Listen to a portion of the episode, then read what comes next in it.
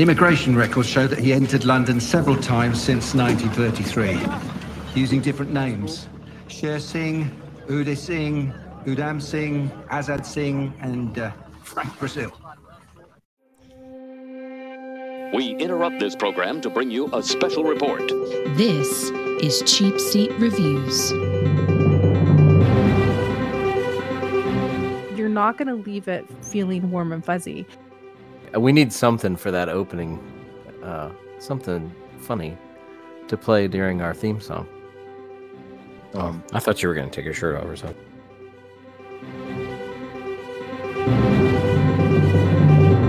Hello, and thank you for listening to Cheap Seat Reviews, the podcast that explores the Hollywood film industry for the greater good. the greater good, Sean. Yeah. Yeah. Yeah. You okay? Yeah. No, but we're going to talk about why. Oh, okay. Yeah. All right. I, hope. Are, we- are you okay? Are you doing all right? No, I'm fine. I'm I'm I'm fine. I you know, Wednesdays are podcast days and I'm always uh upbeat with full of life and energy on podcast days. I'm I'm excited. Well, I really am. I'm upbeat for that reason, but Well, yes, that is the okay. um, yeah. Okay. Well, that's fair. that's fair. Um, Yeah. All right. Well, no Sam tonight. He has pneumonia, like, like the P pneumonia. He's. I he thought is- it was the whooping cough at first. I don't know. Maybe hand He's got the foot mouth? croup. Yeah. Yeah. Yeah. He's got the he's got the crud. So he's he's feeling not great. So you know, again, best wishes to to Sam. And he's uh I know he was bummed out to to to not be here with us tonight. But we do have some uh an, another awesome guest. Well, I shouldn't say another. We're having an awesome guest who is returning. so b- before I get to that, I will introduce said people, which is of course Andrew. Sometimes it's okay to tell a sad story, Jimison. Yeah. And sometimes as a grown man, it's okay to get a little emotional watching a movie. I'm just saying. Yeah. Yeah. Yeah, that's true. That is true. It's okay. Um, Not saying I did. wink. Sorry, I have something in my eye. yeah. Yeah. Those are just those are man tears. It's all right. Uh-huh. Um Yeah. you know, and it's it's you know what, it, and that is that is okay. Like I- I'm trying to think recently. So we're okay. I, again, uh, Maria, I'm gonna get you. I, I promise. But just we're rewatching Avatar: The Last Airbender in my household, and we just got to the episode, uh, "The Tales of Ba Sing Se with Uncle Iroh. If you know what that show is, you know what I'm talking about. And once again, I've seen this show all the way through at least seven times. I've seen that episode at least seven or eight, maybe nine. And every time he starts singing the song, I cry. Every time.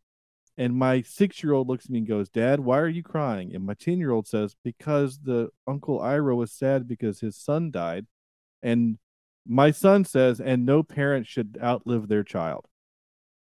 And I just like that, like I was done. I was, I was, I was done at that point. So, uh, anyway, it's okay to cry, Andrew. That's what I think is my big point. Well, thing. It wasn't so much as a cry. It was more like that Miley Cyrus song, you know, came in like a wrecking ball, and I just got wrecked at Sure. some point. Yeah. I got I think that song actually Only- is about it's about heartbreak and tears. So yeah. It is, but I I I would be fully clothed riding that wrecking ball. I Well, mean, like if you were, Iris. if you weren't, no one's gonna hold it against you. Do you know what I mean? Just Yeah. Yeah, you, yeah. you can emote in a way that makes you feel safe, secure, and held. I appreciate that. Sometimes I need a spoon. It's okay. Yeah. Yeah. Sometimes, sometimes you got to be a little spoon. Sometimes you got to be the big spoon. Exactly. Yeah, the the emotional. I'll be your emotional big spoon, Andrew. Thanks. And making her return, her um, rather quick turnaround is Marie Frank Brazil from the Alt Pop Repeat podcast. Frank Brazil. And the best part is, um, we will get into this obviously when we go into the show, but I have up on my phone Frank Brazil song by the Ska Avengers. The Ska Avengers. Oh, I'm in. You, you had me. yeah, so the ska. Ska Avengers like I is a band. I didn't even think to look this up before the show, so I don't know what this sounds like, but clearly it's it's a incredible ska band who is writing who wrote a song about Udham Singh. nice. So Fantastic. Yeah. I like why do ska bands have the best names? they do have Because they have the best name. music. Oh, ska is my ska is my home. It's my comfort food. My favorite It's a feel band. good. It's a Oh, feel good music. There's like uh, Yeah. the, the tweet has been around for forever. Ska is described as the sound in your head, the, the music that plays in your head when you find out that you're getting extra cheese sticks. Yeah. Like that's what Or- ska is. Or and- bonus fries at the bottom of the bag. Yeah, like Yeah. the, the funny part is is ska has now gotten to the age where it's just used in like car commercials now a lot. Uh, I, I've noticed that there's a lot of like car commercials or like Disney uses it a lot for promos for their other cartoons. So, So are we like the- saying that are we saying that ska is now what Motown was when we were younger? I know sort of because there was like, you remember like we had the California Raisins like singing Yeah, we did. like like like bumper music right like now it's Mhm. ska and it's it's funny so like there you know a piece of music be playing and my son looks at me and goes I know dad that's ska so it's just like well you need to know this 10 year old My my kid thinks that ska is a character from the Marvel universe. well I mean it, it should be right there, there there should be one somebody's name in the Marvel universe. that that uses upbeats and uh, they have to pick it up pick it up pick it up okay there you I go I mean, That's right. ultimately, I just I just have this thing where I love trying to make as many ska band names as I possibly can for like fictitious ska groups Yeah. like Nostradamus, Mephistopheles, yeah that's uh, that's Mephistopheles is a band Skatalites. yeah that's uh, Skatalites yeah Uh oh, if you like candy, Scottles instead of Skittles. sure So basically, it's like a fun game. Just Yeah. I mean, I challenge anyone to do it. If you need a little bit of joy in your life, just walk down the street and just like see how many ska band names you can just Sure. make up, and just you know keep them. You will never need them unless, of course, you find yourself guest hosting on a friend's podcast, and then you can just drop that knowledge, and maybe Yeah. we all can imagine there what our ska. I'm gonna bring it back around to the Wrecking Ball. Uh, there is a band, something, something in the, I can't remember now. I'll find it later, but they do a really rad cover of Wrecking Ball. It's a ska cover of Wrecking Ball. It's it's actually pretty fun. Um, uh, go look it up. All right, so here we are talking about a movie. Uh, that's what we are here to do, not ska, though.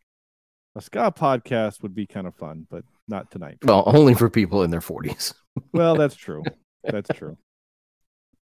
You're not wrong. So five, six weeks ago, whenever it was, um, Marie was here and we did the epic film RRR. Yeah. And yeah. we got such an outpouring of support and uh, like we have never had an episode blow up like that one did especially on youtube now i i credit it to it being marie was on the podcast for that one but No, uh, no, she definitely was not me. It was the she film. thinks it's It the was the movie film. yeah I, I i it's fine uh that that movie again most of our youtube episodes have just a handful of views most people consume us through you know, the podcast format which is great uh but even the the downloads on that one were significantly higher than a normal our normal and on the comments that we got on youtube uh of the i don't know 40 or 50 comments that we got which again usually we just get like one or two if that there was a a lot of them said you need to do this movie called Sardar Udham. Did I pronounce that right? Sardar Udham. Close enough. Okay, I, I want to be respectful here. I want to make sure I, I say I don't want to. You're you know, you're doing well. I think it's like I'm of mind that if you're making taking the step, you're okay. A lot of people said you need to watch this movie. You need to watch this movie. It is a a, a serious telling on what happened during that time period. And I made the mistake of thinking that it was kind of the same people that the RRR was representing, and it's not it, at all. Mhm. It's just another person who did his part in the revolution to get India's independence. And uh, and and uh, you know he was a, again he was a, a revolutionary. So Andrew is going to do the read for the movie, but I do want to just kind of give a disclaimer, which I think is interesting because this is the second Indian movie that we've seen. Obviously RRR, and now this one. where there's a disclaimer right at the front. Mhm. And that made me start wondering, I wonder if that's what they do. I wonder if that's how Indian films are. Again, I don't know. I haven't seen very many. I've seen uh, two. And so I wonder if that was either if that's a thing or if that's because it's a historical fiction kind of a thing. I don't know. My point is is that here is now the cheap seat review cheap seat reviews disclaimer. Um I Trigger warning. wrestled with this movie last night. I went to bed. I think as soon as I finished with the movie, I think I messaged Marie and said, I'm kind of struggling a little bit with how we're going to approach this movie. And we've done serious movies before, Andrew. I mean, and you know, Mhm. I think we would agree that we have done some movies with some hard, hard topics, Yeah. but we've never done a movie like this. I think you know, like we we will never review Schindler's List, right? No. um because I was thinking back to some of the other movies that we've done that are kind of hard like this. You know, Hacksaw Ridge is a is a military movie, but kind of happy at the end, right? Yeah. You know, and then I started thinking about some of the other movies. You know, Thirteen Hours, kind of happy at the end. I mean, the most you know the guys live. Uh, Bone Tomahawk. Bone well, Bone Tomahawk is a horror film, so um, well, it's a western horror. But I'm saying like I, I was kind of thinking about the movies that are that are based on true moments in, in oh, I see what you mean. Yeah. You know, the siege of Jadotville. You know, Oh, again, yeah. Not quite the same. So so this movie does have a different feel to it uh, entirely. The other part I want to be very clear on is again, we are a movie review podcast. We're here to have some fun. We're going to have some, you know, we're going to talk about real stuff and I'm going to make some jokes and we're going to have some fun doing it, but, you know, I'm not taking the the the story lightly. It's just how I operate. It's just how I process and so just bear with, bear with us. Marie is here to kind of help hold our hands to make sure that we're okay. And the last thing I will say is this. I love history. I don't know any of this part of the world's history. I just don't. It's not what I studied, it's not what I did in school. It's not what I've read. Most of what I've read is frankly American history. Our history is pretty effed up in its own way. Um, But it's I- also whitewashed in a lot of ways too. Some of it is. I mean, I've Yeah. I've read some books that were written by not the school. Yeah. You know, like Maria, I Andrew and I uh, live in the South. We I don't know about you, Andrew. I literally learned about the War of Northern Aggression. Really? That's what it was called in my school, the War of See, uh, Northern Aggression, when the every- North invaded the South to to attack our land, and General Lee, the hero, rose up an army to defend our homeland. See, every history teacher I had in high school was a basketball coach, and they did not care about what they were teaching. They just cared about coaching basketball. Yeah, I got that. Yeah, Yeah. but it's like interesting when you, you think about like, okay, first off, I love that your basketball teachers taught you. Sorry, I don't want that to go like slide by. That's i- impeccable. um, but also like in relation to the type of history that you learned in the South, also is related to history, obviously, Mhm. right? So it, like Yeah. the daughters of the Confederacy or the daughters of- they did it relatively well even though it's not perhaps the most worldly of histories the fact that it's still being taught is really interesting to me because um like it's it was propaganda unto itself right to indoctrinate the children of the south in order to believe in the in uh, a rewriting of history so which i think is really bizarrely cool because we don't again like in canada you don't have that Yep. Yeah, it's bizarrely cool when you are where you are. It's yeah From It's the outside looking in, maybe. it's yeah. incredibly frustrating when my wife and I we moved to South Carolina. We lived there for about about 15 months and then I said it's time to leave. Where Yeah. where she was teaching at a school where not only my wife teaches special education and uh, at other schools she had taught at she had used a she had kind of helped create a program called remove the r right or remove the r word like we're going to stop using the r word when it comes to Yeah. special needs kids.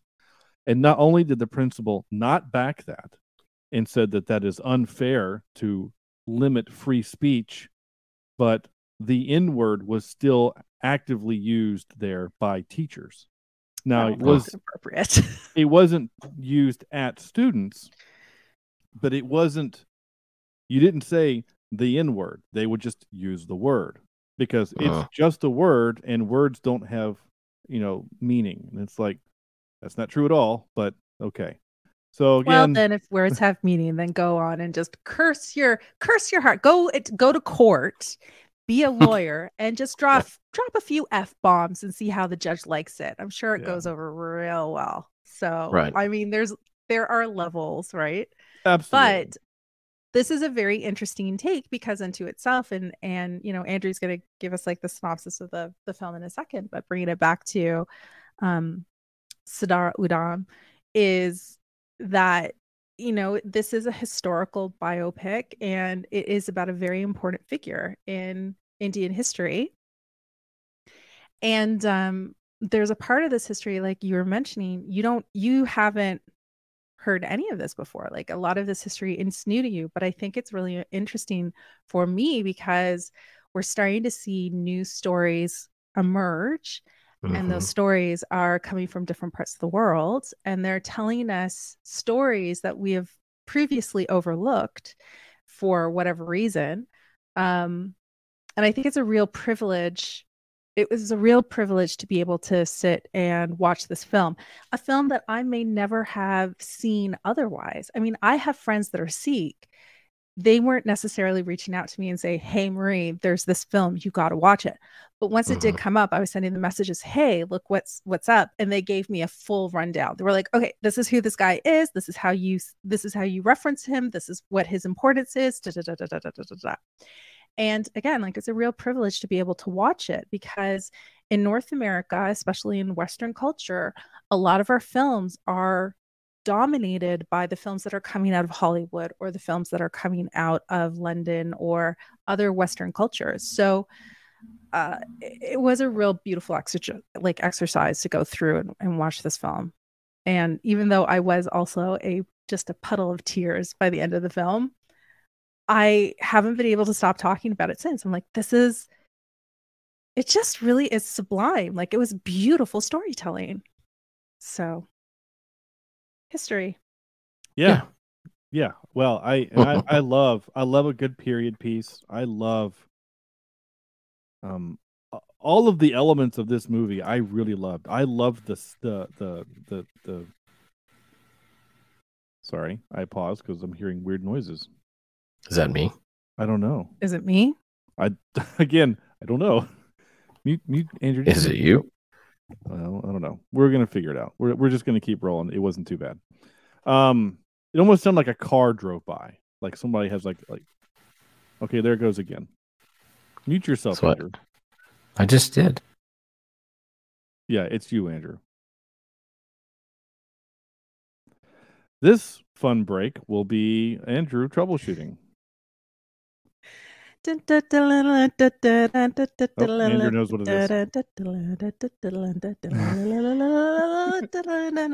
Okay, this is going to go on too long, and I I can't sing that on loop for much No, much you're longer. You, you don't need to do that at all. we're gonna great. we're gonna get copyright violations anyway because it's fine because you were just so perfect with it. Still there? yeah, we're still here. Are you still there? No, I mean, is the sound still no. there? Maybe. I don't know. I don't hear it right now. So we're gonna. Okay, good. that. Yeah. What was it? My wife likes to. My wife likes to leave her computer running, and so the fan gets really loud. I think that's what it was. Oh, maybe. All right. Well, um, all I was saying was I was basically um just vamping for a second there. Andrew, why don't you go ahead and just read the the plot synopsis for this movie because I would bet, I mean seriously, seriously, I would bet that unless you're listening or watching this because you asked me to do this movie, you've probably never even heard of this movie because I'd never even heard of this movie. So, uh, I think this is this is a time where the plot synopsis is actually really important. Okay, and uh, I do apologize ahead of time if I mispronounce any words. Uh, although, as bad as I will be, I have to remember I won't do as bad as Sean. So, um, all right. Ouch. A biopic. Yeah, it's okay. He knows. It's all right. Yeah, he's not wrong. A biopic detailing the two decades that Punjabi Sikh revolutionary Udham Singh spent planning the assassin- assassination of the man responsible for the Jallianwala Bagh massacre. Did I say that right? Jallianwala Bagh. Yeah, it Julian sounded good to me. Valabog. All right. Yeah, you got it. Got it, big guy. So I apologize. Usually it's it's smoother than that, but there's a lot of words in there that I was afraid to say I could tell you're just like you're psyching yourself up. But because then I messed up the word ass- assassination. Assassination. Well, you were know. you know, channeling your inner Sean Connery. Yeah, You assassinated the the word assassinate. that's you did right. fine. You did fine. Thanks. All right, there it is. Yeah. Yeah. Um. Okay. So, uh, if I will say this too, this is a two-hour and forty-five, uh, you know, minute long film. It it it Mhm. it is a long film. Uh, They're very long. obviously, obviously And not it as feels long that as way. it does feel that way. I won't. I won't lie. It it Yeah. felt. It felt it, and there was a moment where, you know, we were we were getting like I think we were into the trial part, right? And I'm like, okay, we're we're we got to be wrapping this thing up, and I hit pause, and I was like, oh my god, we have an hour to go. Okay, Mhm. So it is a long movie, but if this movie has, if you're interested at all in what we're saying, feel free to watch this movie. It's on Amazon Prime. I, I do recommend that you watch this movie. It's not, you know, we're obviously going to spoil it, but you know, it's a historical event. But um, I do recommend that you watch this movie. I really do. But if you don't, I understand. Again, it's a long time commitment, but go watch it if you can. Yeah, It's I worth the watch. I mean, it's I worth the watch. It is. Definitely. And it's I, I agree with you in that it it did start to feel long. For me, it was when he was in the jail in the end Mhm. and he was retelling his story and we finally we finally got the inside scoop on Yeah. why he was so committed to um to killing um yeah. Yeah. so it was a- and that is like a significant part of the film and i- would say like if we were watching if this was a hollywood film then they would definitely show that for sure however they may not take it as long as they did and what i appreciated about that is it made you got as tired as he did so as i'm Mhm. watching i was like oh this i'm having a really interesting emotional response not only to the subject matter but i'm also feeling a little exhausted as i'm watching um uh, should I, uh sorry i want to say his name the way that we're supposed to pronounce or um reference sardar is uh shahid e azam sadar udham singh. So that's how we're supposed to call him because it it is he has a title of an honorific that indicates that he's a martyr and it is a respectful way to reference him.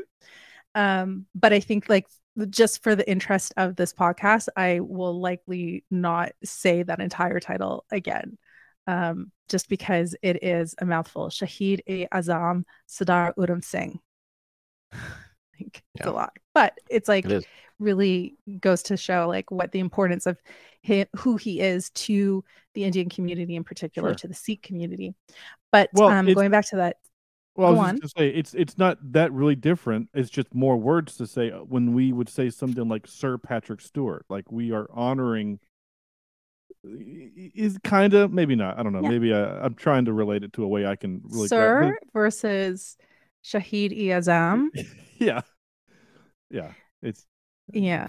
And it's Anyway. like it's beautiful like to have a title like again like it just all it is is it's an honorific that um really indicates the importance of of him as a revolutionary and um his stature within history and um again the importance to the Sikh people and Mhm. but yeah going back to that like one scene it was a lot to take in and that's when i started to feel like okay this is this is a long long film but Yeah, that's also when I started to break down and cry. There's a few scenes in the movie where the tears came up. The the first one was when he met up with where is her name? Eileen Palmer hmm after the protest and he's chatting with her and he's so enduring and he's so lovely like um i just thought that like vicky kaushal was incredible in the role. He's the one who played sadara udham and there's a scene where he meets up with another character and her name is eileen palmer and she is a communist and she is protesting in london. And when he walks up to her he's trying to have a conversation with her. And it's in broken English, but they get the message across. But there's one line when he says to her that she's like, Oh, you're fighting for, you know, equality or freedom, fight for the world. And he's like, No, I need to fight for my country first because we're not, there is no equality. I'm not equal. I'm Right. not equal there. I have no freedom. Once I have freedom in my country, then I'll protest with you and then we'll be equal and I was that was puddle number one, and I was just like, no, you get your freedom, you go and get it, you beautiful man. That was it. Yeah. Um, and then, and then, eh, and then when I I cried again whenever they were in court and he's fighting, he's like, fighting for freedom is not a crime, and I was like, it's not a crime. the chest. And of course, when the British opened fire on, Yeah. Yeah. yeah, that was, yeah, Yeah, that was rough. And I I was trying to remember other moments in film where we have this moment where it's you know people the the, the powerful shooting innocents, whatever like that. And I I couldn't remember. I mean it's I know it's happened in other movies and I was drawing a blank, but Well, The you know what it- movie it, it made me think of is The Passion of the Christ in many ways. I've actually never seen it. You've never seen that. Wow. No. um it's it's very powerful in the same way i mean it is one man eh, compared to a whole thousand or, or how many uh, people were shot in this in this protest but or in this gathering It wasn't i guess a protest but yeah. it was like both. It was um, Yeah. a Sikh holiday, and there's Right. twenty thousand people gathered at the time, and then also they were protesting peacefully at the same time. right It was a twofer. Yeah, and Yeah. that but that was like that was the point was like any kind of anyone more than they said it like anyone found more than two is is considered, you know, bad. And Yeah, but by who? Like who? It, it that's the part that is um what I really also appreciated by the film is is that again in in North America in particular, like we understand that we are colonizers and we understand that in order to have the benefit of living on this land means that there have been some serious atrocities have been taken in Yeah. order to accomplish what it is that we have right now and many of those atrocities and we realize it even in canada today um, are still taking place right? There's still inequity between indigenous people and um, settlers and that is just that's it. But we don't the thing about this film is that we don't ever really appreciate how brutal and unnecessary the you know the the battle for land is. It's like as i'm watching it i'm thinking this happens all around the world um you know this happens to we have been fortunate that we've never had to live through it but to see it depicted on film in such an authentic and unashamed way it really brings history alive and it really says you know what?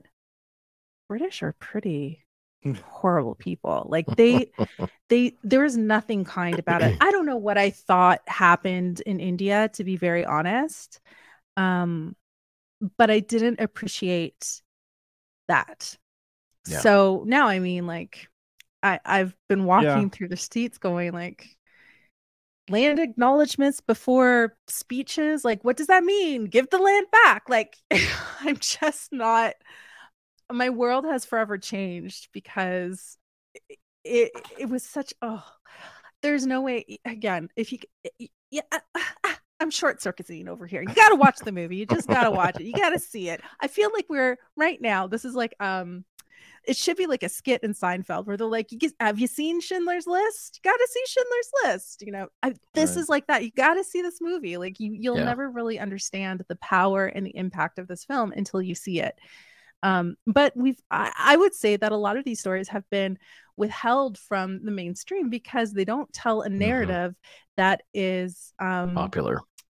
Popular, exactly. And so, yeah. you know, when you're dealing with Hindi films, they don't have to subscribe to the rules of Hollywood. They're not looking to Hollywood to fund their films. They're not looking at having American investors fund their films. They don't care. They don't have to play by those rules, which again is also so refreshing.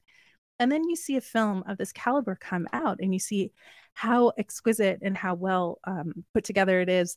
I love the way they weave weave together all the different plot lines. It was so beautiful.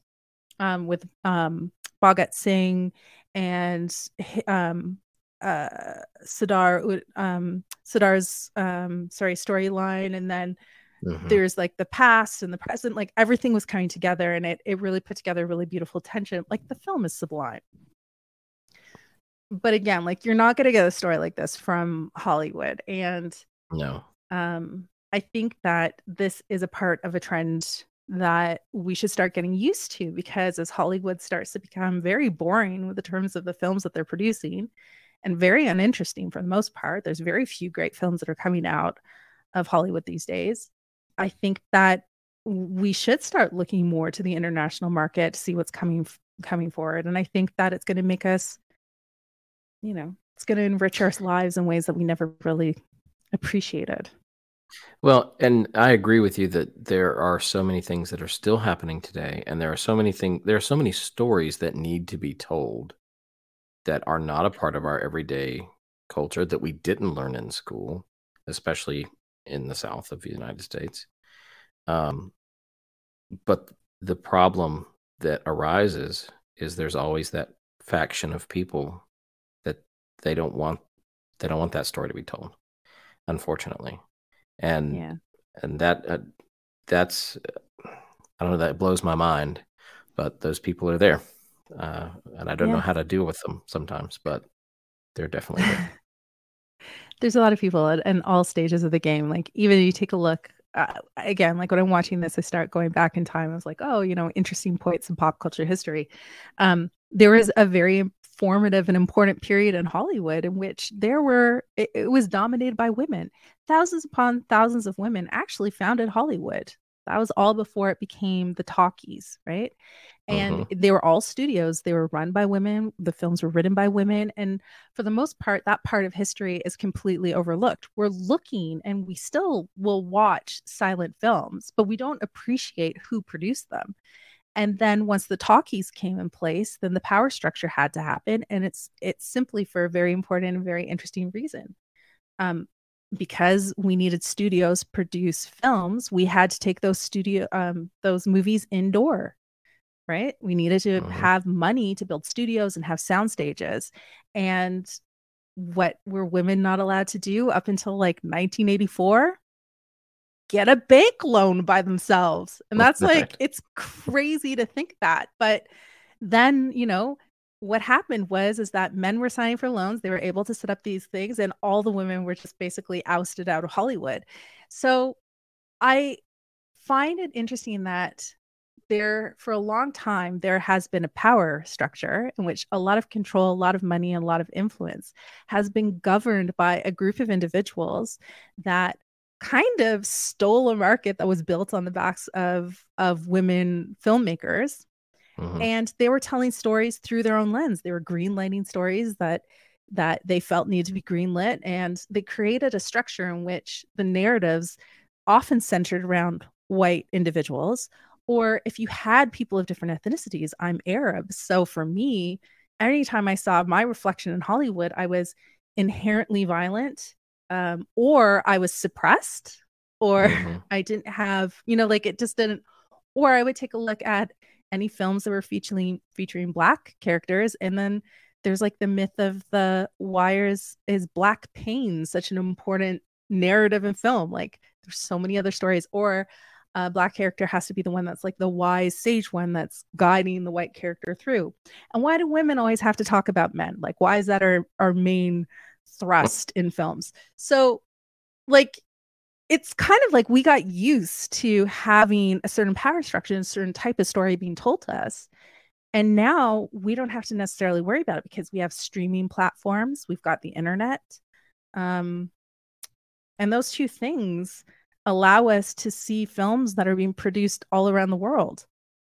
Yeah. Parasite have been as popular as it was if it wasn't for the internet, you know, Squid Games Mhm. obviously wouldn't have been on Netflix. And this film, I mean, it was had its widest release on Amazon Prime. Yeah. So RRR again hit it big on Netflix. So Well, yeah. And you you asked the question on Twitter, or you mentioned you you, you commented that this should have been nominated for an Oscar, and the only reason why it wasn't is because it didn't make it to theaters. hey, Yeah. Um, you're wrong. Do you know why? Well- Actually, it was released in theaters. So for an international, and because when you said that, I was like, I don't believe you. I don't believe you. well, it's I not went and I it's not listed on IMDb. Let me put it that way, because when I go to No, it's not. IMDb, yeah, on on any kind of releases, th- th- there isn't. So. So there is it was released on October 1st in theater. So for an international, so this would have been up for international best international um, feature film. Um, to qualify for that category, that film only has to be in theaters in its home country for one week. That's it. And that's what they did. So they released it on October 1st, I guess two weeks, October 1st, and then on October 16th, it was released on Amazon Prime. But they only Mhm. released it in, in theaters for that short period, I think only to qualify for the Oscars. Unfortunately, it didn't make it to the Oscars for a number of different reasons, but the one that seems to be grab- grabbing the most mythology um, or the most widely reported is that there apparently, I don't know how true this is, but I've, I saw it reported by a number of Indian newspapers, is that um, the film was too anti-British. It was too anti-colonist, and they felt that that was too negative to be included in the category. So it was submitted by India. Um, it was unfortunately rejected by the Academy. interesting. Yeah, yeah. Yeah, I'm on Yeah. I'm on IMDb right now, and the it looks like the only two places that uh it was three four places that it was in a theater. India in October 16 on October 16, like you said, Poland for a short time. China had it at the International Film Festival, which is yeah. Which was a week before, a month before in August, which again technically a theater, and then Spain also did it opening film Asian Film Festival Barcelona. So Yeah. it did. You're right. It did make some some big screens. Uh, it, it's is a shame that it didn't get any kind of recognition in the inter, for international film. because it is on the same caliber, in my opinion, as Schindler's List. I mean, it really is. And Yeah. you you think about the name of that director. I mean, Steven Spielberg Yeah, and, but and it's the clout also that he brings compared to to a, a, a film that's not produced here. It's it's done in, in from India. Um, it- that that does it's, that it's yeah, but it's easy to have a effect on movie. It's easy to hate on the Nazis, right? Like like yeah, Yeah. I think we all that, can. that's a bad guy that we can all get behind and go, yeah, you know. but I, I guess this goes back to to that faction of people though that I'm talking about. You know that yeah. th- okay, you know what? The movie does hate on the British, but rightfully so. You know, like they did some bad things. Yeah. If there were a movie about uh white people settling the the new world and it were really told the way it should be told, people would not think that the the uh settlers coming in from Europe are all that great. And so uh, you know, it, it's I, I don't know. I, I don't get that. I don't get the the people that are afraid to say, hey, this is this is a little rough to the to the British people. I, I don't get that. Yeah, it's it's a it's a I, I again British they colonized a major major part of the world, right? Well, yeah. So um it's it's still and the wounds are still very fresh for a lot of people um Mhm. and there's like another course like conversation i was having with my friend and she was she's sikh and i said look you know do you ever think it's interesting how generational trauma for those of us who are ethnic is very different than generational trauma for anybody who's white and it's true because our generational trauma is usually tied to atrocities of colonization. Mhm. and it's um and that's kind of like something that those of us who are part of the global majority all kind of rally around in this funny little way. It's like this one thing that we have in common. Um but it's a hard pill to swallow for anybody who is like straight up anybody who's white and has never had to has never had the stories never had the stories of you know grandparents who had untimely deaths because they were targeted by the british or um you know aunts or uncles that were targeted for whatever reason like i mean we could go into the Yeah. into like all the stories but but then at the same time being at the center of power right and this is what this film i think is so and even at the very very end when you get to it and they have like the information that's coming up across the screen about how the british has never apologized for the the massacre and um uh and it- the thing is is like I- that's not going to happen anytime soon because if they did then they would britain would have to agree that they had participated in some sort of untowards and wrongdoing during the act of colonization which then Mhm. means that they would have to say that for everywhere that they colonized and i i don't think those floodgates are going to get open anytime soon No. but um yeah like it's it is an unfortunate reality and yeah it's a very heavy topic it is very much this is a very Mhm. like schindler's list type Yeah. film where Yeah. You're not going to leave it feeling warm and fuzzy you're going to leave it feeling um excited again it just reminded me like the the world of cinema is so much bigger it's so much Mhm. bigger and i just Mhm. even this movie was so hard to watch i got very excited to think of the rich body of stories that are just waiting for me to be watched they're just out there and if this film is is that oscar quality top notch narration and storytelling there is so much more out there um and i honestly just can't wait to dig into it because this one was i i think i need a, a fun one now like for Oh, just- yeah. just you definitely need some some sorbet uh, to cleanse the palate. I definitely need Yeah. the sorbet for I sure need to smell the coffee beans. You know. exactly exactly for for us for the podcast next week is going to be a lot of fun. So uh, there there is that. It's it's. what are you doing top. next week You'll, we'll, Schindler's List. We'll, we'll find out later. Thank you for that, Andrew. schindler's list You're welcome. No. yeah no. but it's yeah the movie is great. There's some beautiful beautiful performances and there's beautiful it's a beautiful story. I think it's uh again it's it's i i don't know.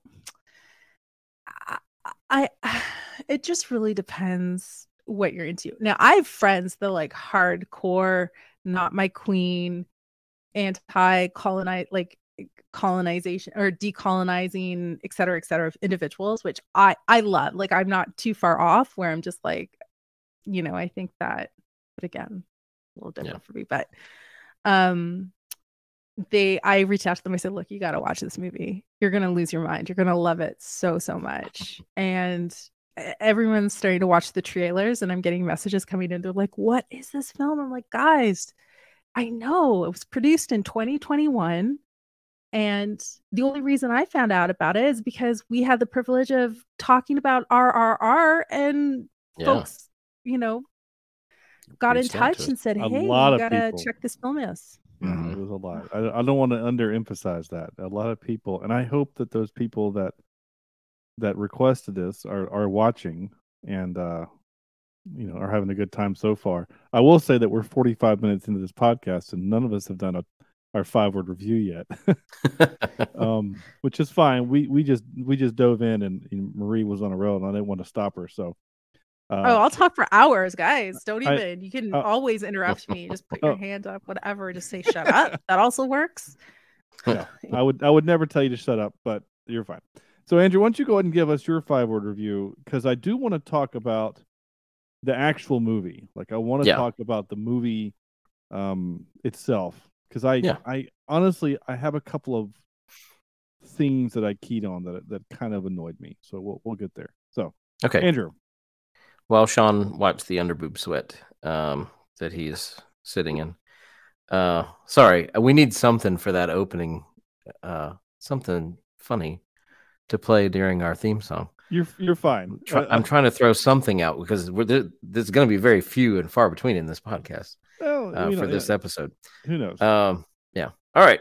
So heavy doesn't even begin to describe. That's my review. Like to say this film is heavy, it is. It's heavy, Doc. Like Yeah. this is, uh, especially the third act. We get to the third act, which Marie talked about. Uh, it is just uh, him retelling the reason that he is fighting, right? The reason that he is doing what he is doing. And you understand. You understand 100% why he is doing what he's doing. Um, and I appreciate, but at the same time, I, I don't appreciate uh, because I had to sit through it. But I do appreciate it because I had to sit through it. You know, um, it was almost an hour of this wreckage, right? Of uh, an annihilation, really, of this whole group of people. And it wasn't just like, you know, I think the general said, we want to strike fear, right? And it wasn't just striking fear, it was murdering and straight up murder. And, uh, and the movie does not sugarcoat anything. You don't get to cut away and just hear a gunshot and then see someone laying down. Uh, everything that you could possibly see happen, pretty Yeah, much you see. yeah, it's the first 25 minutes of Saving Private Ryan. It's very graphic. I would say it's even worse than that. Well, yeah. Uh, yeah, Well, it's it's because- beyond yeah, Saving Private Ryan. Um, but uh, when I see a hand get shot off, uh, and when I see bones hanging and and flesh hanging off of things, you know, Well, the, the Uh, big difference also why it's it's worse than Saving Private Ryan is because one, those are soldiers, and two, there were children. Right, right. And yeah, and that that's again one thing that kind of got me is I'm seeing innocent people.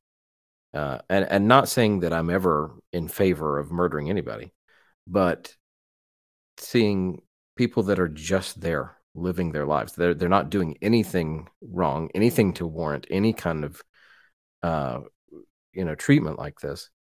Um and just to strike fear into their into their lives and into their uh you know to motivate them to follow orders it's unforgivable uh, you know and i know this is based on the true event and so i don't know exactly if it were if if what we saw was nicer than what actually happened or worse than what actually happened or if it was Mhm. accurately depicted i don't know um either way uh this last third of the movie just sits like a rock in your stomach. Um and it is hard to watch but again i appreciate watching it. To go back to the beginning of the film i did find the first maybe 30 minutes a little hard to follow uh honestly because it was it was a little confusing with the time jumps and and moving back and forth and uh but after i got into it a little bit further it became easier and and the story started to make a little more sense and that could also be because i'm watching it with subtitles and trying to read what's going on and not really able to watch uh as as closely to the what's happening on screen. Um, Mhm. Well, and there, th- to your point specifically, that which is one of the things that I was, I, I too had a, a, a trouble with the time jump because they, it, it felt like we were jumping around time for no reason. You know, like I know the movie is setting up later that some some dominoes, right? Which Right. I, I I do like the movie for it, but and when again when you have a two and a, two hour and forty five minute movie, those dominoes are going to be set for a long time before there's a payoff. I get that. it's a slow burn. It is a slow burn. You're not wrong. Yeah. Of course, that, but the burn at the end is, you know, white hot. Uh, you know, it's a bonfire. It's not it- just a candle. yeah, all all of Yeah. the uh, the metaphors you can think of, it's there. But I mean, we're like it's it's like 1919, and here we are, and then cut, and it's the frozen tundra, and it's 1933. I go, oh, Yeah. my gosh, what happened in in that in that time frame? And then and then at one point it kicks to 1936, and then it goes back to um you know like we we we learn uh, eventually snow means 1933 and Mhm. rainy London is 1936. And Yeah. then at one point we were somewhere, and I think it was I can't remember when it was, but then it just said six years later, and I thought I don't remember where we were. Yeah. And I think on the- those title on those title cards, it just said "Stay with us." Like, yeah. it, it's gonna pay off. Well, and, Yeah. and that would have been helpful. What helped me eventually, and that's only because I know enough of history, is when it said six years later, and he was standing in London, and they started talking about Prime Minister Chamberlain, Yeah. and that they they did the accord where Hitler and Mussolini said, "Hey, we're not going to invade Austria," and so I was like, Yeah. "Oh, okay, now I know where we are. Now we're like 1938, like we're almost to Mhm. the invasion of Poland and, and all of the things Yeah. that's going to kick off the war. So again, for me, it's like I had to have that knowledge because I know that kind of stuff. It was a little confusing otherwise. The other thing that I was a little annoyed by. Oh, my I haven't done your Marie, you're going to do your five word group, but I'm I'm already here, so we're just going to we're going to do it. Sorry. Go for it. Go I'm for hijacking it. my own show. I wasn't even I wasn't even there. I was like, tell me the things that you're annoyed about. I'm on this journey. So continue. So the movie does a thing. This is going to sound so dumb. It's kind of like Star Wars. Okay, bear with me. Um, are Setting up some dominoes for us. it's- no, uh, I'm not that clever. I'm, I'm really okay, not. sorry. Uh, but thank you. So our our hero, Sardar, um, I, I forgive me for not doing the whole title. He he's talking in Hindi. Yeah, that's that's the language. Yep, He's- you got it. he does some broken English when he needs to, but there's a lot of time where he's talking in Hindi and uh-huh. there isn't a translator to tell us what he's saying.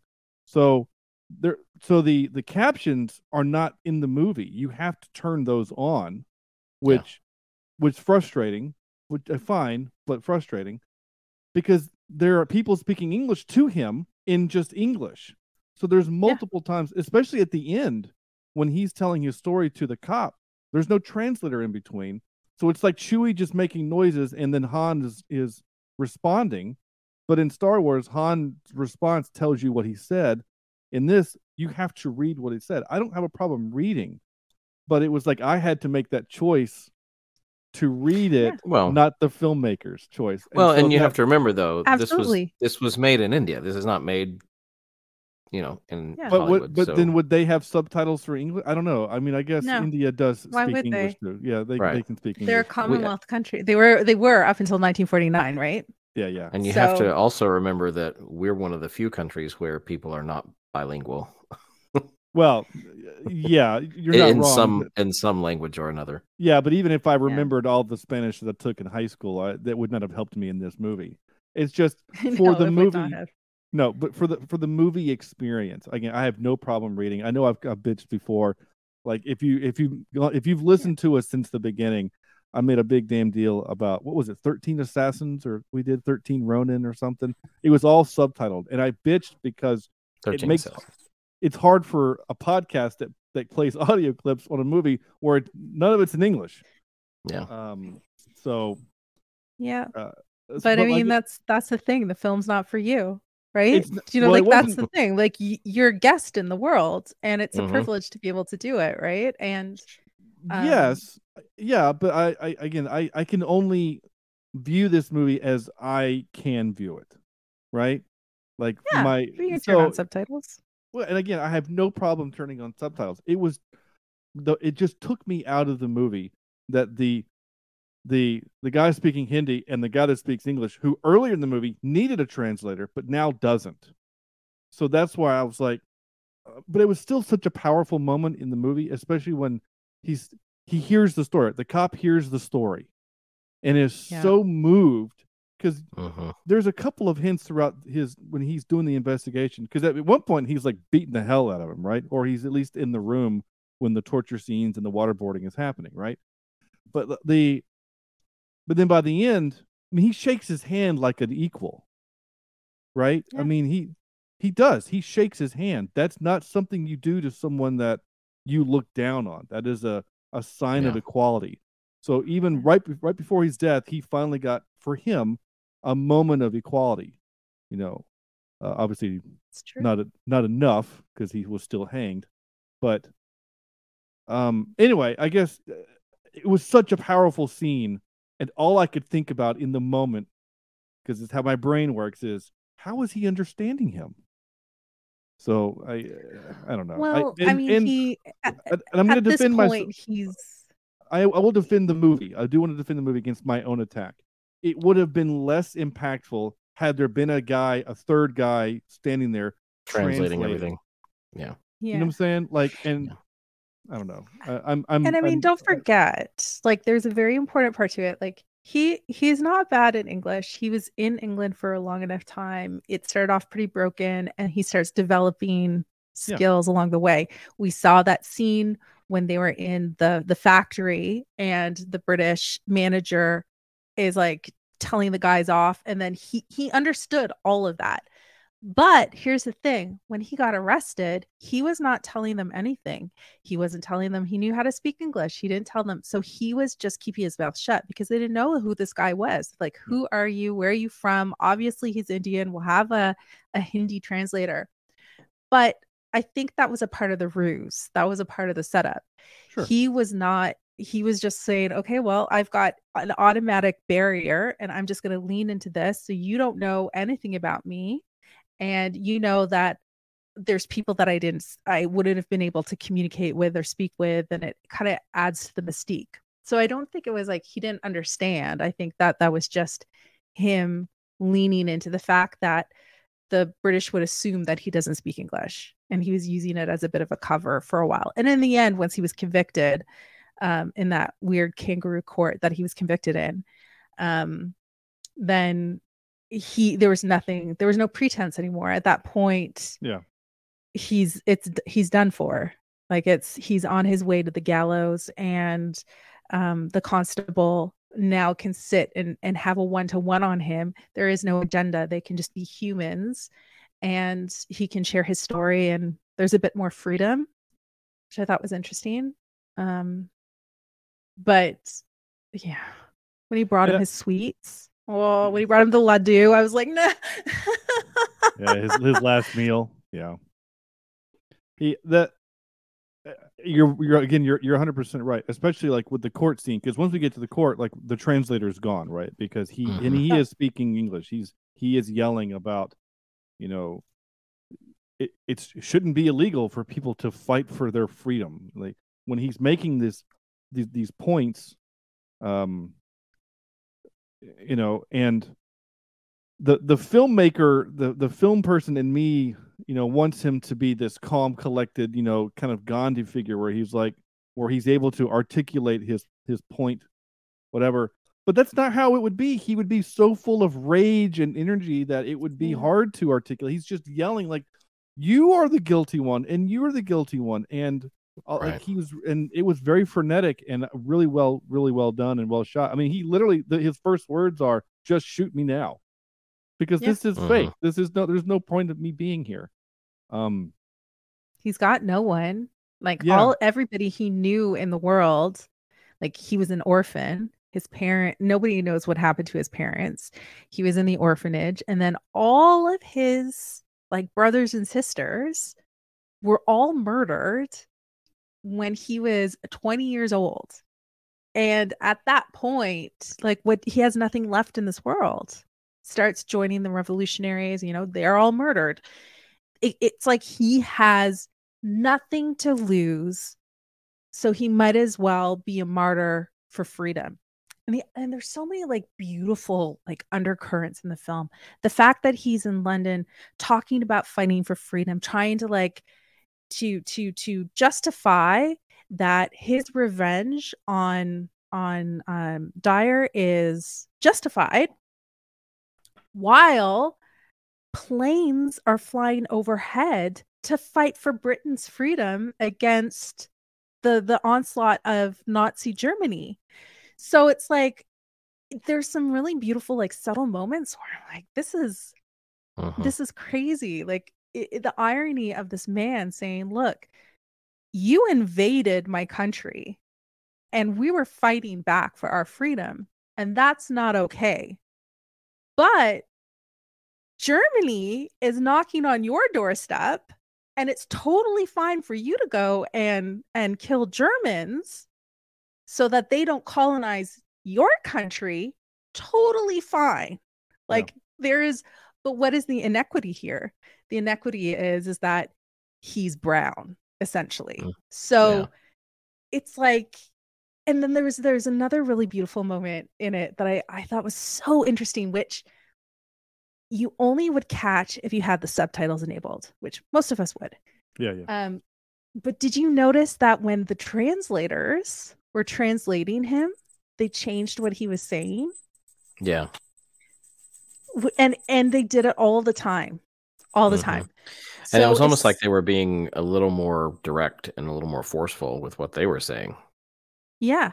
There was one um what was one of the lines he said um I had here where there's a couple of interesting things. One it's like um he said I'm I'm against the evil British imperialism. He's like I'm not I'm not against the British. I'm against the evil Yeah. evil British imperialism.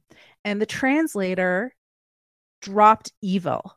So he just said that he was against British imperialism Mhm. um and and i mean like that changes the context of it all entirely i mean he was against dyer who was evil he said kill uh, at, open fire you know he was like thumbs up open fire at a gathering of 20,000 innocent civilians. Go for it. That's evil. But once they took out evil now it's just in british imperialism in general and that means essentially all british people. So that was an interesting thing or whenever they were in the court and the judge told the press not to report on anything Sardar says Sardar is saying i'm fighting for freedom. That's fine. Like there should be there is no crime to fight to be free. That is my right as a human being to be free. And the judge is like press you're not allowed to write anything he says.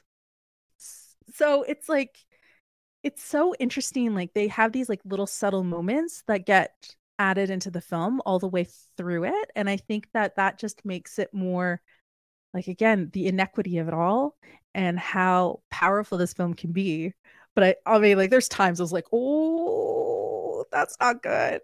That is not going to work out in his favor. And i don't know i didn't know how it was going to end because obviously i didn't know the history of it until i watched the, the film but i really was rooting for him to be honest. I knew that it wasn't going to work out but i really Yeah. was rooting for him. Well, and in the first 30 minutes of the movie, you really don't know whether you are supposed to be rooting for him. It's not until later that you find out, all right, that he's he's the reason that we're here. And his fight is the reason that we're here. I mean, only by the fact that he's on the poster. You know, you, you think, okay, well, he he's the hero of the story. It's funny when he goes in to do the assassination. And Marie, I promise you're going to get to do your five word review here in a second.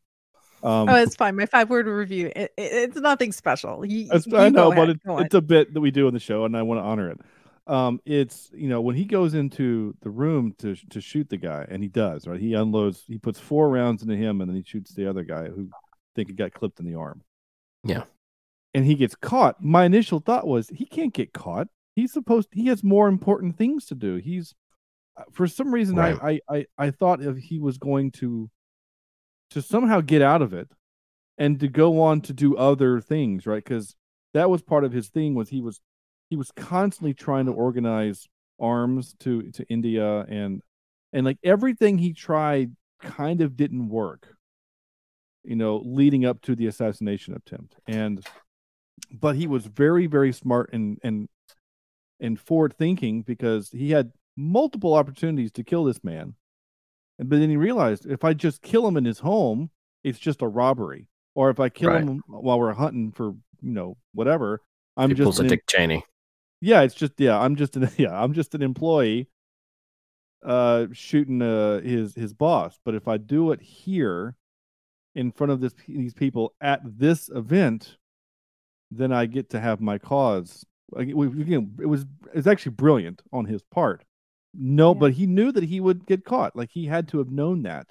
Whereas in those other cases, he might have been able to, to get away, but he would Yeah. have been labeled a coward and and or, or just a common criminal. He wouldn't have had his, his so. Uh, he anyway, like he was living out almost the the instruction of his friend Bhagat Singh, who um who was hung for um bombing I, I'm gonna this is like testing me right now, but it was like his his best friend in the film. You see him clutching this one photo of him all the way through until the very end. And he was his friend, he was his mentor, he was his inspiration. And um yeah, you know, like it's again, like, Like- it's cr- it's crazy. It's because at the mentioning of his name is when he finally talks to the police. When they mention his name, he's like, "Hey, don't talk about him. This isn't about him. Like you don't you don't talk about him. You can talk to me." Yeah. What's your five That's word it. review, Marie? Oh my goodness, it's it's nothing. It's like uh, I had I've, I'm fighting for freedom in film because I Oh, was like good. just in just in general. Like I love my like dec- I'm really into like let's decolonize film. Let's like change the system. Let's tear it down raw. So I I'm like yeah let's let's let's make let's make film cool again, and let's get some of this. Let's get some interesting stories out there. You know. Yeah i'm no, you're you're not. I'm I'm for it. I, I like. I mean, I need to see Parasite, but I I like this. Yeah, this movie was, you know, it it blew me away. I I didn't have the emotional reaction that you did. I think either one of you did at the end, because this is going to sound bad, but I was a little desensitized by the movie Hacksaw Ridge. Like that movie already sucked that part of my soul away because it Yeah. Did you watch it recently? um, within the last six months, yeah. Oh wow. Okay. I Hacksaw Ridge is one of my like my top two favorite war films ever. Yeah. I mean, it's good. I just don't search out opportunities to have my soul sucked out of my body. By well, I mean, you you you know, you and Sam watch The Walking Dead or whatever. You guys do that weekly or what? So oh no, no, no, no. I don't I know that. that's that's mostly a Sam thing. I get grief about that all the time though. But that you know, and and when he does his his one man you know ambulance crew at the end, Yeah. which is just it is hard to watch because he's just looking for people to save, and then he saves Yeah. that woman, He's the And- only one. and he's the mm-hmm. only The one. Which one. which there was a moment where I, again my cynical brain there's a moment where i'm watching it and i'm thinking is this what happened or are we just showing it's just him to highlight how awesome he is and i I- remember Mhm. earlier and i remembered earlier before you defend it because i remembered this earlier when he was talking to uh old man mcbad guy when he was saying Reginald Reginald Dyer. yeah, when he was saying people were afraid to go help the wounded because of the curfew. yeah. Yeah. And he says, "No, no, no, no, that's not true. That's not true." And he's he said, "Yes, it is. I was there." You know, like hmm he's he's kind of having this argument, you know, even Yeah. even when he says like I'm an I'm an educated man. So so in in the moment in the in the first moment when he after about the seventh or eighth time I thought there can't possibly be no one else around to help out. But they were probably all terrified. They were probably afraid that if I go and help then it'll be a crowd of people that will get shot. And I mean again they were because the curfew was on. So the, the the curfew had been enacted. So for all they anyone else knew, they would be killed helping the wounded. So it it, Mhm. it did make sense narratively and in the in the context of what was happening. Like I said, for about 10 seconds I thought that would really happen. And again, I we don't know, but it Right. it it did remind me of Hacksaw Ridge in that moment. But the big difference, of course, is that those were soldiers and he was a medic and like he was trained to do that. And this was just a guy Yeah. trying to save his family. And And Yeah. Maria, I love what you said about we were watching him getting tired and and we got tired with him. And I was exhausted watching him because I, as he was doing this, I thought, my God, he's not just moving like a kitten. This is a whole person. This is a body Yeah. that he is. This is somebody who is not able to help themselves. He's lifting these grown adults and putting them onto a, a gurney, sort of, or a, whatever he found there with wheels, um, and and pushing them, not just ten feet across the room, pushing them a long distance to get help. And Yep. it, it's an amazing feat that he accomplished there. The one Yeah. part the one part that really hurt my chest i mean like it, it i felt. It wasn't the the the gun the violence because i've seen that a lot. It wasn't it, it wasn't the dead bodies. It was the moment where he brings in the child he sets him on the table. The doctor oh, comes over and says he's already dead. That part is sad. It wasn't that part it was when he didn't know what to do Yeah. he picks up the body and you can see the sheer dread and confusion of i don't know what to do with this body now i don't want to Yeah. just Yeah. put it down and i have to take him somewhere but i Mhm. don't know what to do and it was Yeah. just it was a very human moment um because it- well it was just a very it was a very human moment and i know andrew's going to roll his eyes a little bit because everything has to revolve either back to star trek or west wing but there's an episode of west wing where they're talking about these atrocities happening in another it's a made up country they use a fake country but there's this these atrocities that they're they're creating Turkey. no it was uh it was an african country again that's not real but there was a genocide happening and they talk about Wakanda. this, this yeah they talk about this moment where you know when the children die the mothers don't put them down because they don't know what to do that's a line that that's said in this in in west wing. And it reminded me of that. It's like he doesn't know what to do. So it was a very human moment.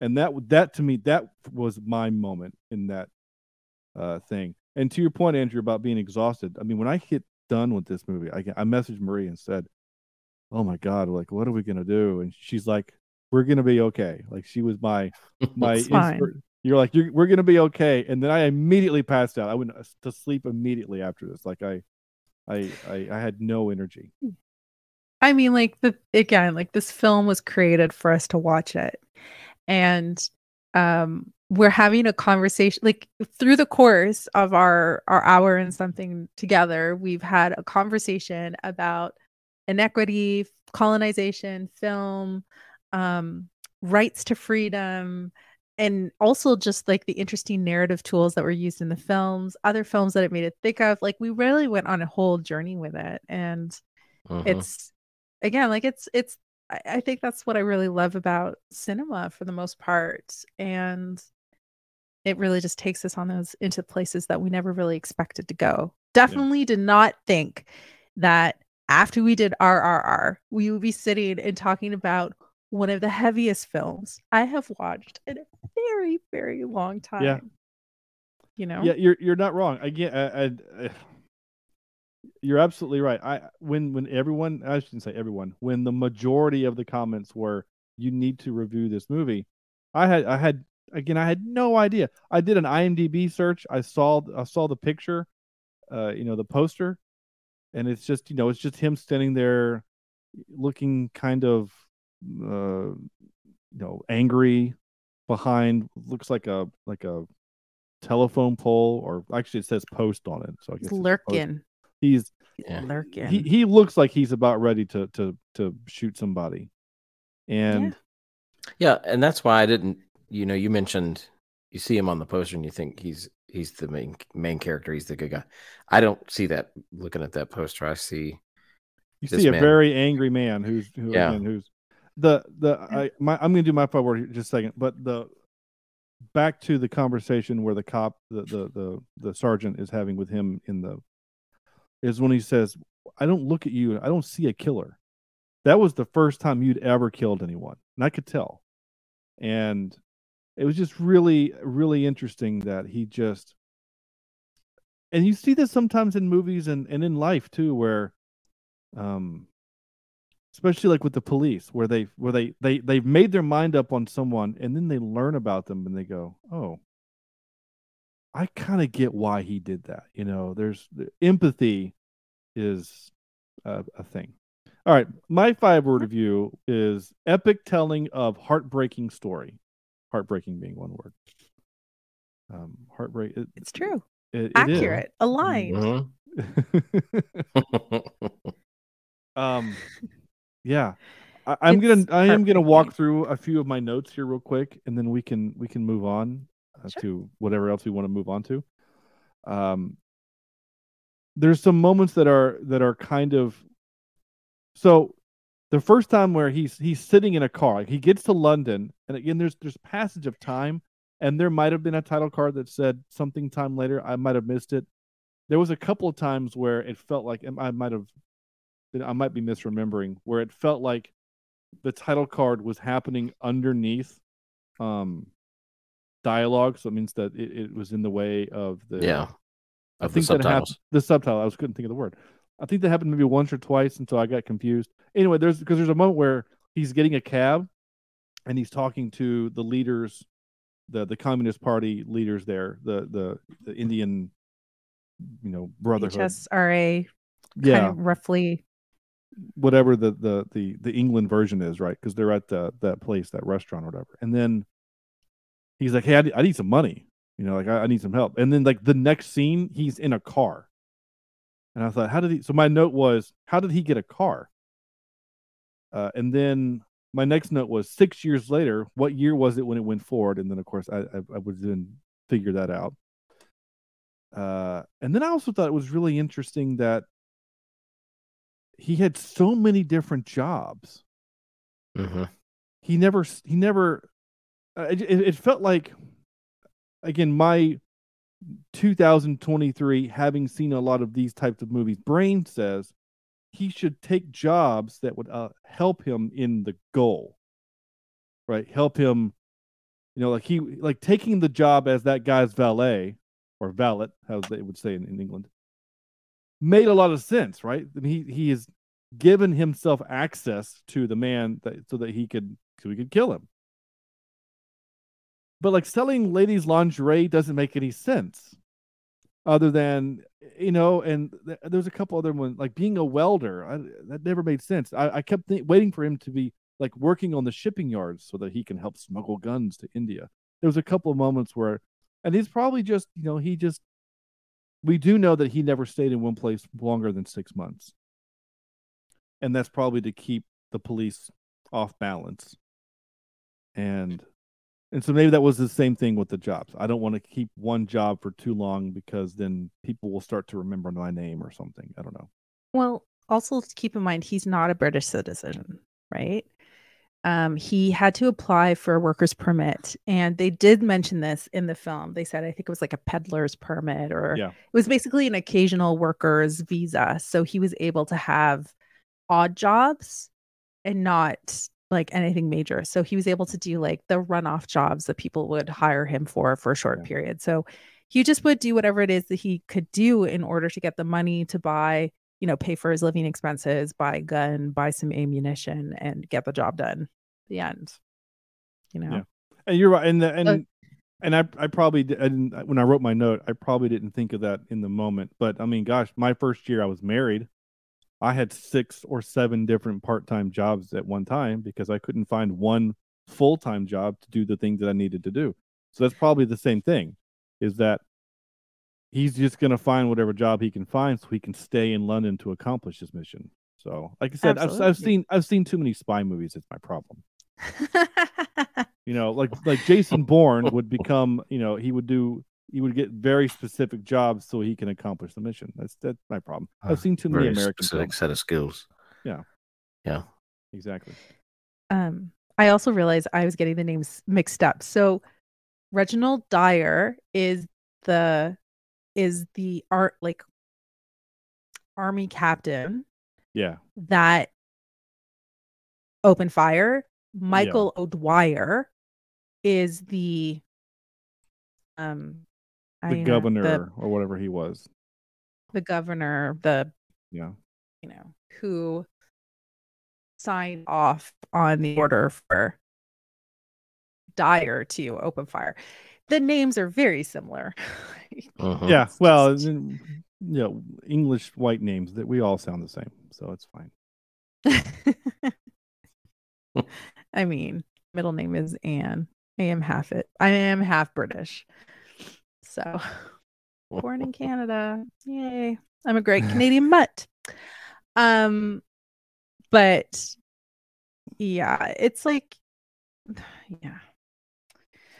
The- this movie. my- so the last two movie, last two notes are this, and I'm going to say my last one first because because Marie, you're going to have to help me with this one because I I struggled with this, Jet. I struggled with this because I don't I don't understand it. I really don't. So my last my very last note was, oh, he's the Indian version of Desmond Doss, who was from Hacksaw Ridge. That was the, you know, that was when he was doing his his hero save the day kind of thing, right? Again, I know very different, but that's what it reminded me of right. the other part my my last note my second to last note was obviously there's a huge part of this i don't understand it's that how indians could do this to their countrymen that i had a hard time with is that Yeah. Well, it, it- there are also, I mean, historical records of of people that were, I guess, I don't know if you want to call it Stockholm syndrome or or brainwashed by, you know, colonizers from other parts of the world that sided with them and joined their militaries, and yeah, it's it happens, you know and it, it it it almost falls back on the guy that said I was just following orders. I was just doing my duty in some in some ways, you know. yeah I yeah i get that him you know uh, i do that Well, he's but- different. I'm not talking about him, but yeah yeah yeah i know you're not Yeah. it's just i mean like Marie, like you you, you can you, you understand what i'm saying right like it it just Yeah. it, it seems like such a crazy thing for for it to have i mean even in rrr there was a lot of troops that were indian and i Mhm. just kept thinking like Yep. why is it is it the thing where you know these are the people with power and i don't want to be left on the street so i will do whatever they say so i can gain Yeah. a little bit of self-respect and if that in and food on the table and a house over my whatever and uh, i- is it is it as simple as that? Is that these men are just they'll do whatever it takes just to maintain a little bit of of whatever? I don't know it just Survival, you know, like you yeah. you got to survive and you whenever you have individuals that are faced with really difficult decisions and they you know they've got to make choices and sometimes they're they find themselves in situations and they have to align with their oppressors. It's just like it happens all the time. And there's there probably there may have been even a handful that were aligned with what the british were doing. They maybe there was there was a small group of people that really believed that britain was going to help revolutionize their country. Um Mhm. so i mean like we see it. There's people on all sides of the on the fence on it. The interesting thing is that they kept talking through the film about how um you know indians 2 million indians signed up to fight for the british in world war one and you know we had so much success with it da da da da da when the truth of the matter was is that britain had committed those numbers before even consulting with anyone in the country so Yeah. people were often pressed to be a part Yeah, of they were of conscripted. armies so Mhm. exactly and so you think about that and they're conscripted conscripted and they're indoctrinated and then likely at some point maybe they're coming back they need work and what is what does a fighter do fight so i mean Right. there's there's a number of different reasons for it but i i don't think that saying that how could they i mean it's it's uh And for all I know, every one of them missed on purpose. For all I know, you know what I'm saying? Like, ma- you know, Right. maybe they're like, yeah all I have to do is empty my rifle. That's all I have to do. So I'm gonna shoot the wall. I mean, I don't know. It just Yeah. it it it would also be surprising to me. Like again, the the gentleman from RRR who was in this who was the soldier that we find out that his his his long con was to become so high up that he would be granted access to weapons so that he could help liberate his his people. I, I it, and I again because I have zero knowledge of of this before watching RRR. This is legit. Before watching RRR, the only thing I knew about the kind of English colonization of India was from a stand-up comedian named Eddie Izzard, who does a lot of history in his stand-up, and he makes Mhm. a kind of flippant joke about how the British were the ones that in, that invented the concentration camp in India, long before Hitler did. And he said, "So, like, you know, good on us for in- inventing that. Like, that was the joke in the in the the the, the Boer War, mm-hmm. B O E R War. That's part of right. My, that that's part of this, right? Maybe I'm getting that wrong. Anyway, Sure. the point was it was that was like that's kind of all I knew about it, and so Yeah. this has really been very eye opening to to this thing. So, yeah, I just I I I, I get both of which I do get what you're saying. It would just be surprising to. It wouldn't surprise me if next year or the year after we learn about you know the sergeant that had a group that all decided that we are not going to stand for this and they fought against you know they turned their guns on their british soldiers and died or something like that like it mm. it wouldn't surprise me i don't know maybe it would It's I just- mean, like you take a look. Yeah. I I mean, ultimately, if even if you take a look at history in America, I mean, the Revolution itself, or um, um, the Civil War, and you had Americans fighting against Americans. Families were divided. Even go to a, somebody's Thanksgiving dinner, and I'm sure you're going to have people from they're the, they're the same race. They're all hanging out together. They're from the same Yeah. families. Very different opinions going Oh, over over the yes. turkey. And I was like, come on, you know, just Yeah. eat some turkey. So it's like it's not it's not um but for some reason a- that feels just- Like, yeah I, like I know what you're saying. I do get that, and you're not wrong. We did fight a war where we killed the, the the the war that had the most American casualties was the American Civil War.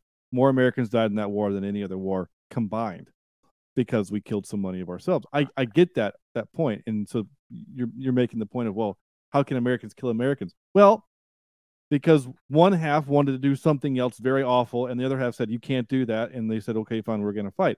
That's not like here though. It's not like they were already one half of India said, "Hey, we want to do a thing," and the other half said, "No, you can't." And then they fought, and then England came in and trained half of them.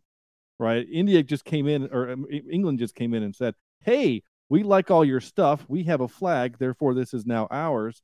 And if you want to eat our good food, which is actually really bad because we're England, then there's a joke against them." Because he made the joke. in British the food is actually pretty pretty dope though. Like I it gets a bad rap. I never really understood it to be honest. Some of the, it. the the joke is always it's just that it's bland but um anyway my, my point is that like I, I, I just my brain is having a hard time with that like it really like it just i understand that they couldn't have revolted from day one right? They they they they wouldn't have been equipped to do that. They wouldn't have had the the means to do that but um anyway. There's again you will always have people on different sides and people are stuck with their reasons and they make choices and they go they will go to bat. I mean they will fight to the death over what that is. I think that where we have to kind of get past it is saying that even though like to us we're like oh okay you are all being you're all being colonized you're all being forcefully occupied. And should you not be fighting together against the common threat and would the common threat not be the british in this case? Instead it's you know it's a little bit of everything. But as i said it's very complicated. There's some people who are likely forced to fight for some reason or another. There's others that choose to fight and then there's some that are conscripted to fight. There's there's and some of it is just simply like okay well the british are here. They're they're obviously winning so let's just pick the winning side and Yeah. it's going to be hard but i i have to survive. Like i have to make sure that my bloodline makes it to the next generation and the next generation and the next generation because the british don't really care. If we saw anything from the massacre at uh Jali let me try this again and the massacre at Jallianwala Bagh um they didn't really care. They just they would okay cool you're having a religious pro you're having a religious festival and you're having a peaceful protest. We're just going to kill without impunity. And the worst part about that is that they've only have they only recorded 400 deaths on that day but the totals are likely in the thousands. But you know who who Yeah. was in charge the people Well- who don't want the story told Well, yeah.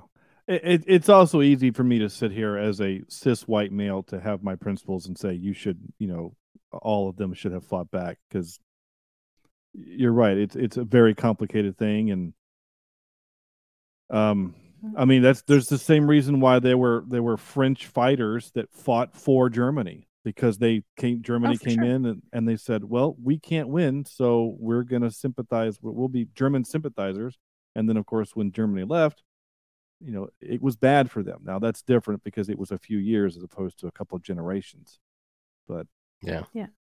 you know, at the end of the day, we're all very similar. We just want to be able to wake up and live another day and be happy and move on with our lives. Sometimes people make choices that don't align with yours in order to get to stay on that path or to get on that path.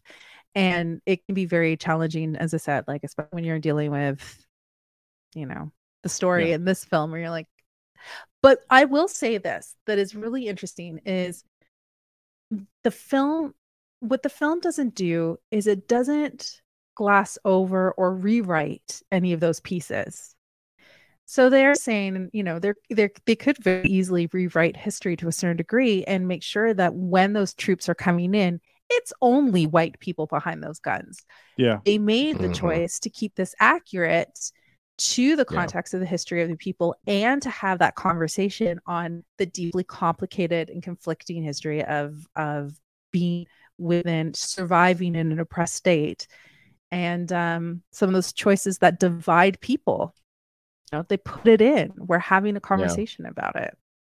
Yeah. you know? Yeah the So- uh, yeah the the only yeah uh, i'm just as i'm i'm thinking about that scene as they they come marching in is you know the filmmaker just to chose to make all of the soldiers the white ones and the indian ones to be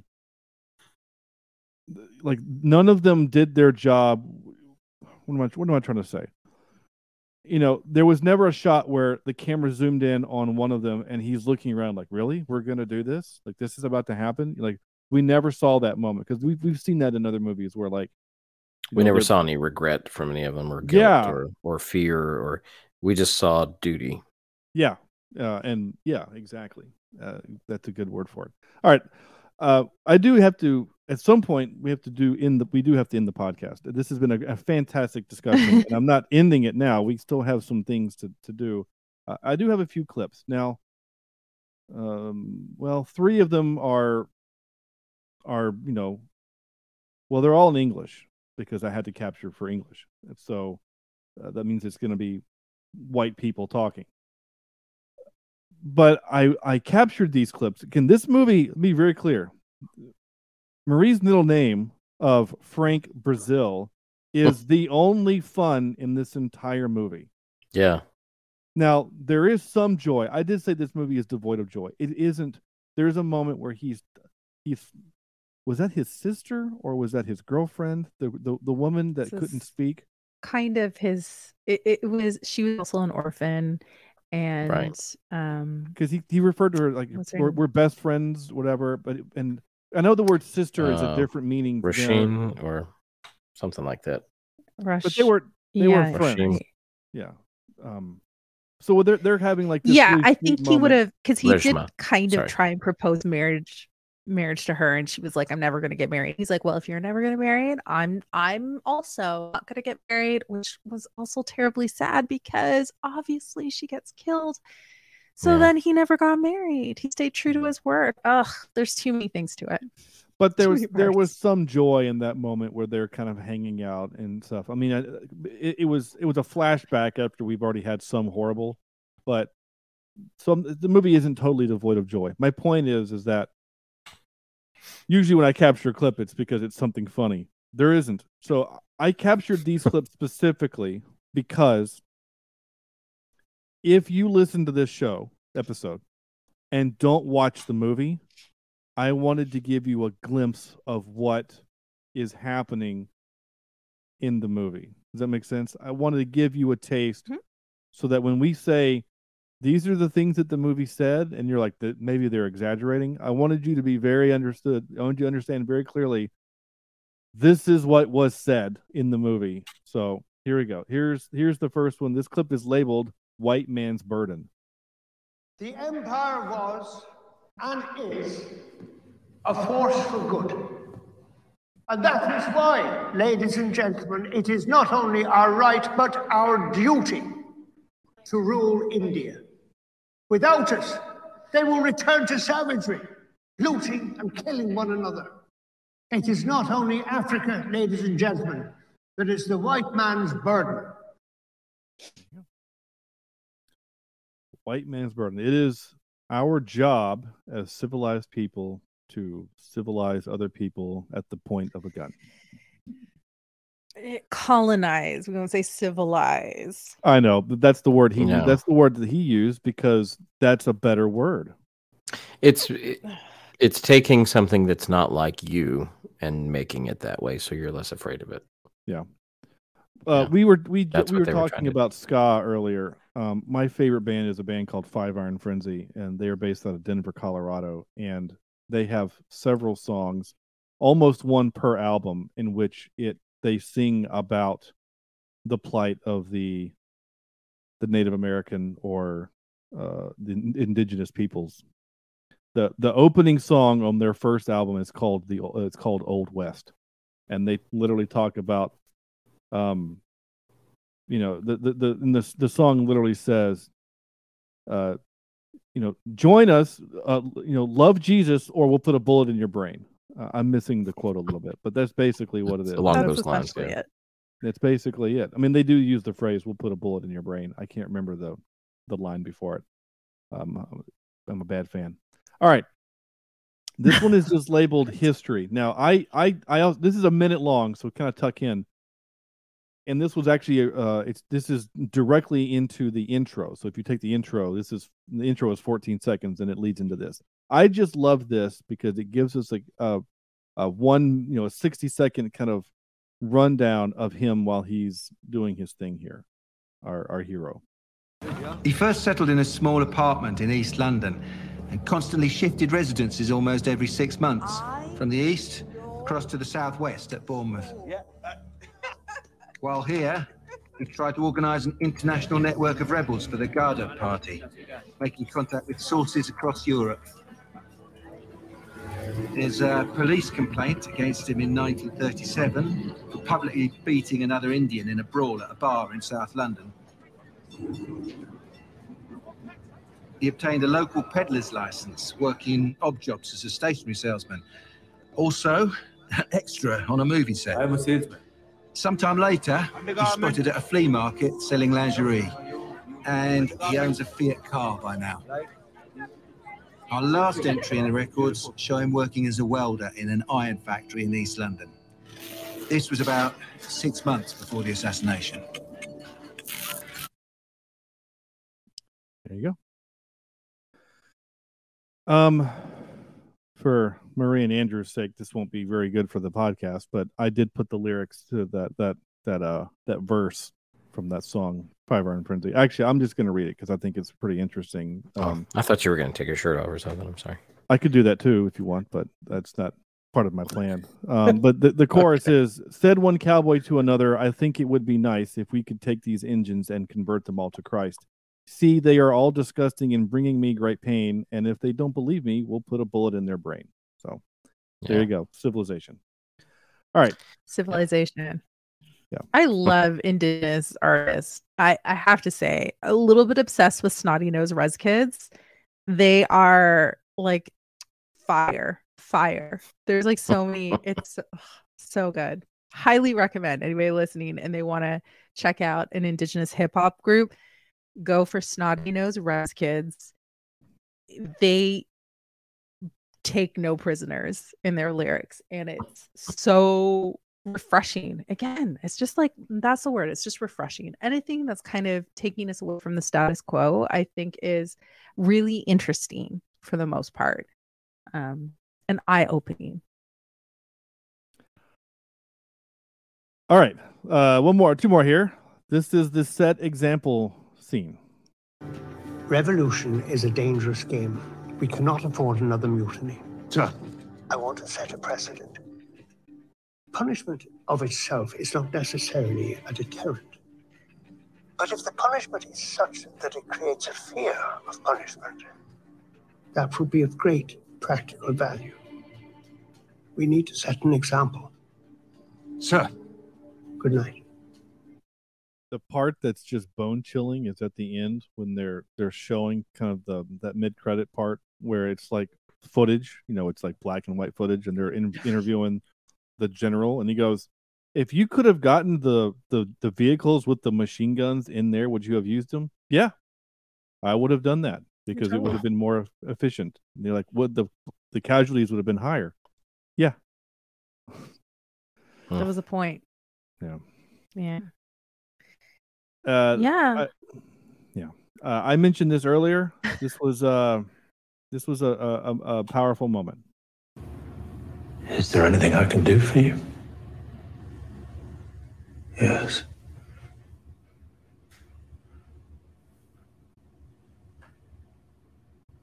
Tell people I was a revolutionary. People, I was a revolutionary. I love it. Yeah and we haven't really mentioned it, but that actor was fantastic in this movie. I mean, he was so yeah, good. He really was. Um, all all of the acting was really well done. I mean, uh, as far as how the movie was made, uh, apart from some of the time jumps, it was beautifully shot. The music was really well done. Uh, at no point that I was ever distracted by it. No, I enjoyed moment, the music yeah. a lot. Yeah. The only, and this is, and again, Andrew will, because he knows me there was one boom shadow that I saw, and I I almost took a picture of it, but the moment in the movie that it happens is so not happy that I thought, eh, I'll let it pass. It's fine. It's just a I mean, no I one pretty sure I took a picture of it. I was gonna say I also you saw boom shadow. I'm pretty sure I saw solar panels on, and I took a picture of it uh-huh. And I, I couldn't tell. It was definitely it was either solar panels, but it was or very modern windows, like skylight windows. I'm like, oh, yeah. all he had to do is like move his head a little to the left, and yeah. it would have been you wouldn't have seen anything. Yeah, I don't know. I, yeah, yeah. Anyway, it was, a, it was a boom shadow. It's fine. It happens. Uh, never when I was a boom operator, but just kidding. It happened. How do how do you get a shadow under a horse though? Uh, well, it's when you boom from under the horse. There okay. you go. That joke has been around for eight years. I appreciate it has. That is a that is a joke. And boom under the horse has meant many different things on this show. All right. And now for some more bad news. Ready? All right. Bad news time. Well, so we had what we like to call a failure to communicate because Marie last time she was on the show said I'm doing the game next time, and I didn't communicate that to Andrew that was actually happening. So we have two games. I think is what we're gonna do. We're gonna go kind of a back and forth. Yeah, it's okay. 2 uh, questions, one yeah. one guy. Yeah, and you know what? Like I'm just curious to see if Andrew and I just asked any of the same questions. I mean, there's Oh, a yeah. point I do wonder. Yeah. there there is a some point where? I just yeah. But I don't know if it was the same for you where I was like really intent. I was really committed to this endeavor and I I was really in it. Well, then I'm going to be honest with you. in- Movies like this for me, it's really hard to do that because I'm invested in the film more so than if we're watching of- like some old trashy film. You know. Exactly. Yeah. But it was like I I it took me so long probably to get through the first hour, hour, and hour and bit of the film because I would be mm. rewatching. I would like, oh, that was really great. And then I oh no, no, that's fine. I, I should go back, rewind it, and that that could be a thing. But as I said, there's a point in the film where I just abandon the task entirely because I'm like, at this point, I Yeah. can't I, I cannot go I can't in good conscience ask anything because I don't want to diminish what's happening on screen. But the Yeah. first part of the film when you don't really know what's happening, it's like go for it. Well, the other my part of it too is you have to. You're also reading. You know, Right. So it's so like you miss them. your yeah. your your eyes can only have so much time to dart from thing to thing when you're also reading. So so we'll we'll go Marie first and then Andrew. Well, let's just do that. So you're asking just me the questions, right? I guess so. Yeah. Well, either way, Marie's already got Um, stickers coming to her, so she's we're all winners in in whatever. okay well uh let's start with something relatively easy um when when Sardar was in Russia and remember he collapsed in that field Yeah. and then he was picked up by a person who had a dog sled Yeah. was taken to rescued him essentially how many dogs were pulling the sled It was five, wasn't it? yeah win one point see i thought i'd go like simple i want you know i want you to feel good about yourself because andrew's gonna answer ask some questions that i'm like not gonna and it's so funny. I remember specifically because it was a really cool drone shot, right? Because the drone is tracking the dog sled, and then it comes down pretty low. And I remember specifically there was one dog in the middle, and it didn't like whatever the drone was because it kept veering off to the side, like it Mhm. it, Oh. it didn't want to go straight. It kept going. I'm thinking either because there wasn't a helicopter because there wasn't enough snow being kicked up. But I, uh, I thought, oh, that dog doesn't like that. It keeps going off to the left. So, um, you know, it's a dog. All right, Andrew, what do you got? This is odd. Okay. Uh, what type of car did Sardar own, according to the police report? It was a Fiat. It was They- very good. I, it's in the clip that I played. Beep. Oh, it was. Yeah, Uh, shows you how much I was listening to your. That's I'm fine. sorry. I was reading my questions, getting ready, getting ready to ask them. All right, I'm gonna roll here. Two, here we go. um one of my favorite things and again this is an easy one but i just thought it was delightful Sure. um there was a warning that popped up on the screen just after Sher Singh arrived in London. What is that warning? like a like a movie title warning. Like no, there was a there was a warning. Was there any warnings that were on the screen in the film? I don't I don't a remember advisory. I don't know. I don't remember that. A It was warning. watermarked in the lower right hand corner. And it was like it it pops up when he arrives in London and it it really doesn't leave until very close to the end. It kind of it, sometimes it changes a little, but the warning is still in essence is always the same. I have no idea. It was uh is smoking is injurious to health. And then when they were drinking on screen, that would change and we say smoking and uh, cigarettes and alcohol are injurious to your health. And that was it. And it was a watermark on the screen and it was there the entire time. really? I wonder if I Mhm. wonder if that's exclusive to other countries because I don't remember seeing that. Like, I wonder Oh, if that's something really that they play in Canada. yeah. 'Cause I, Did you watch this on Prime, no- right? Watched it on Prime. Yeah, Maybe I just Yeah, yeah, missed yeah. that because I didn't see that either. I had yeah, I have like I'm I'm so confused by this. Like I want to go back and I would be surprised if yeah, I'd be surprised if they specifically watermarked the film in order to have just Well, in Canada. Well, here they like encourage us to to ruin our health. Um, but Yeah. I don't know. I mean, the government makes a hefty fee off of the sale of alcohol, cigarettes, and cannabis, and soon to be psilocybin. So Mhm. um, I just assumed that it was uh um Maybe like it's there. a- I mean, I'm going to trust you that it's there. 'cause I'm, I'm, I can't go back through a three-hour movie and try to find it, but, yeah. but I trust you. do it right now. I see I see Sean is like looking. yeah, he's You he's go- intently going back through the movie. Well, I, it's it's going to take me 15 minutes because this this computer that I'm using is so slow. It's going to take me too long to do it. But I I Oh, wow. really I honestly think that that's a Canadian thing because we, we ran into is. this recently when we were trying to watch a movie. Uh, what was we were And- trying to watch, Andrew. We were, we were trying to do something, and it wasn't in Canada on Amazon Right. Prime. Well, uh, and you know, No. people have VPNs that they can watch things from other countries. Uh, Yeah. I, I don't. All right, But- I don't I don't I don't care that I lost the point. I'm just more curious about this this watermark thing where it's like this thing is Hey, take a bad for you. Like if it was American, it like pops said, like it, it would have been on screen. Oh Yeah. yeah, there was nothing like that. I like for Yeah. for real in America it'd be like buy these cigarettes. Now there there was a point Um, there there there is like there was a what, who was it was it Showgirls was like the movie where um I can't I've remember the never name of the seen director. that. But basically like like that's You've kind of the never movie seen show.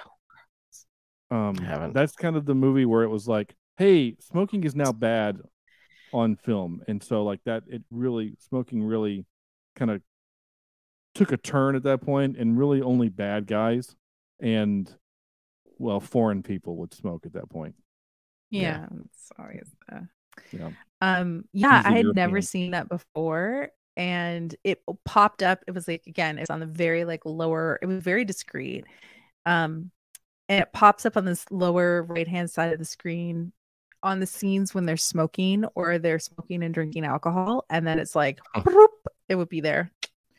I'm like, what is that? That's cool. And they're like, it's yes, there is. Um, there's films that don't have rights to be in Canada because in Canada sometimes it's other networks that have the right to air that content. So usually it's Mhm. suppressed, um, which is really annoying at times. But I pretty much have all the Mhm. streaming platforms, so as long as I've got stars, I'm good. okay so, so my next question, Sean, is it deals with uh, Sher Singh as well. So um, it's good that you brought that up. Sher Singh arrives and they put a wanted poster up. On the wanted poster, it says Sher Singh is blank years old and is this high, is this tall. I have no i- I didn't pause this movie one time to like get any Well, I didn't. I didn't pause it either. oh you you just saw it um you must have a bigger tv than i do. Uh i i don't know. He was Maybe 30 does. well i'm sure i, I my tv in my bedroom's a 40 inch tv I, i've been trying to get my wife to It's let me not the buy a new size, one. It is the size. Um because my tv downstairs is a 65 inch and it's beautiful. It uh and it's also 4k i don't know. He's 33 years Ain't old nothing and finer than a 65er. uh yeah. That's my new saying now. Uh, you should say that all the time Just not in a. Yeah. Just not in a senior citizen center. Yeah. Or maybe do it there they'd probably like that Maybe. Yeah. Okay. Maybe they. would- I they don't would think they're 65 years old in senior citizen centers. Maybe maybe. it's not like an episode of the Golden Girls when you find out afterwards they're all in their 50s. You're like, yeah, and, yeah, and you just, and then we you look at J Lo who's 55 and think, but you're not. Her and Betty White are not the same. You know, um, No. it's different in the 80s. They uh, harder living back then. Um, I, he was six. Okay, let's was, go back to you. Got to tell us how old he is and how tall Thir- he is. He's 33 years old and he's five foot ten. He was 27 and he was six foot one. He's six one. yeah. All right. Yeah. I just again he's not he's not American, so I just because like everyone in Hollywood is little, except for, like you have the occasional Chris Hemsworth or Liam Neeson. They're like six, like legit, like six two, six three. But otherwise, Everybody else all, is like Tom Cruise. yeah, they're all yeah, they're all little people. So it's funny. All right, Uh, little people is a different thing. you know what I mean. They're all Okay. short. All right. Let's stop Can before we you remember all of his code names No, over the years? no. Well, you I was going to one for ask that sure. question Well, too, two, but two. I we I know was like, two. I'm like, Yeah, yeah. I even if I could remember them, I wouldn't be able to pronounce them well enough to actually remember them. Well, I Uh, mean, you can uh, try at least. Yeah, other Actually, than you know three of them. To be very honest, well, I we've set them through the show. Yeah, we have Sardar Udham is one of them. Uh, the other one was began with a. It was a. It was a short one, like U- Udin or something like that. It was a. It was a short one, and then Sardar was his last name. Or I guess do they? Is that how? Is it like in? Um, again, I just I don't know. Is it like where they do the the Same. surname first and then the last name, uh, uh first name? You know what I'm saying? Because yes, like like but uh, his yeah, his last name. We've actually just said it like moments before I Yeah. asked about his name. yeah. Uh, it's is Singh. Sing, yeah. mhm. So like there was Right. uh so, so there was like they, they did say uh Sardar Singh and then there was also again with it was a short one. It was like ooh gosh dang it. It like Yeah, U- it's on, you, you got it. You keep going. Ooh, Yeah. ooh, what? Yeah, it was like ooh There's E- U- 24 hours in a day. Ooh, day.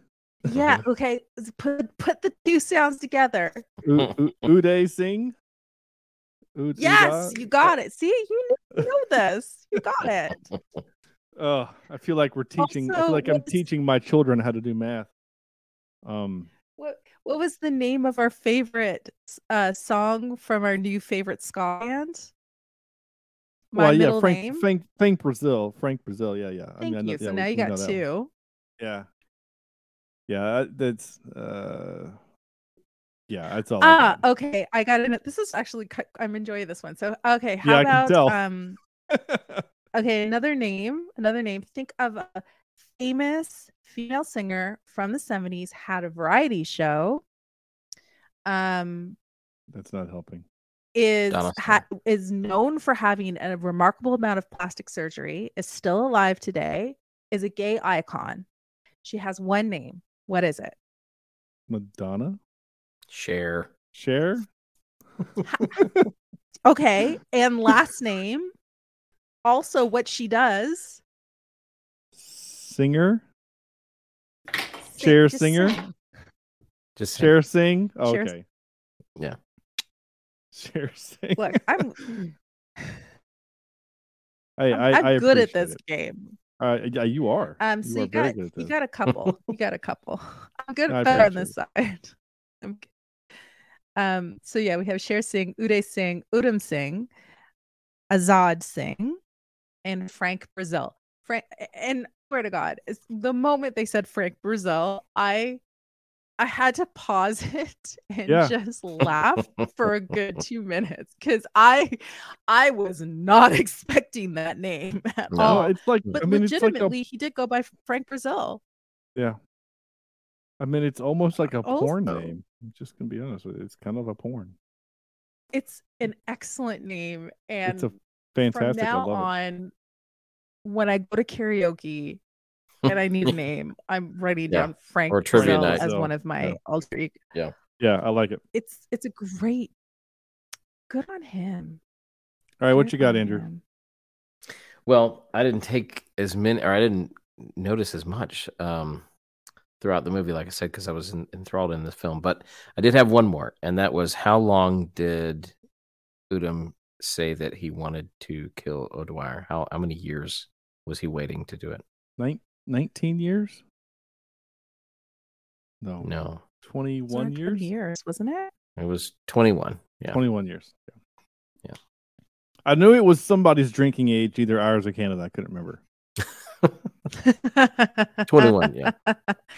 18 if you're in in Quebec. Oh, nice. Of course, the French. I know exactly. That's where we'd all go when we were 18. We're like, oh, we're gonna go to Montreal this weekend. Woo. Yeah. Good Uh, times. one one time, Um, Marie, not tonight, but sometime I need to tell you how I almost didn't get into Canada. So that's a fun story. Um, all right, you got one more? um, uh, do I have one more? if you don't, that's fine Uh, because we do need to move along. it's two hours. No, no, no. I think honestly, like I, I don't have any. I have ridiculous ones.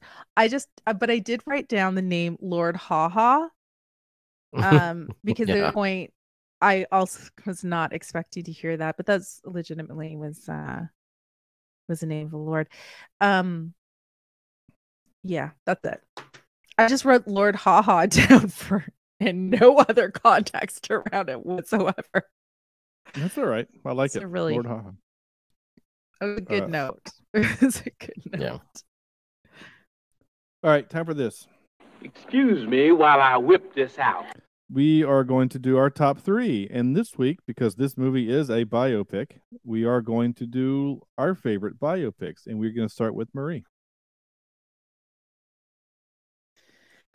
Top biopics. Um my favorite biopic. I love Malcolm X, Denzel Washington. Mhm. I honestly loved that movie when I was younger. I also really enjoyed ooh.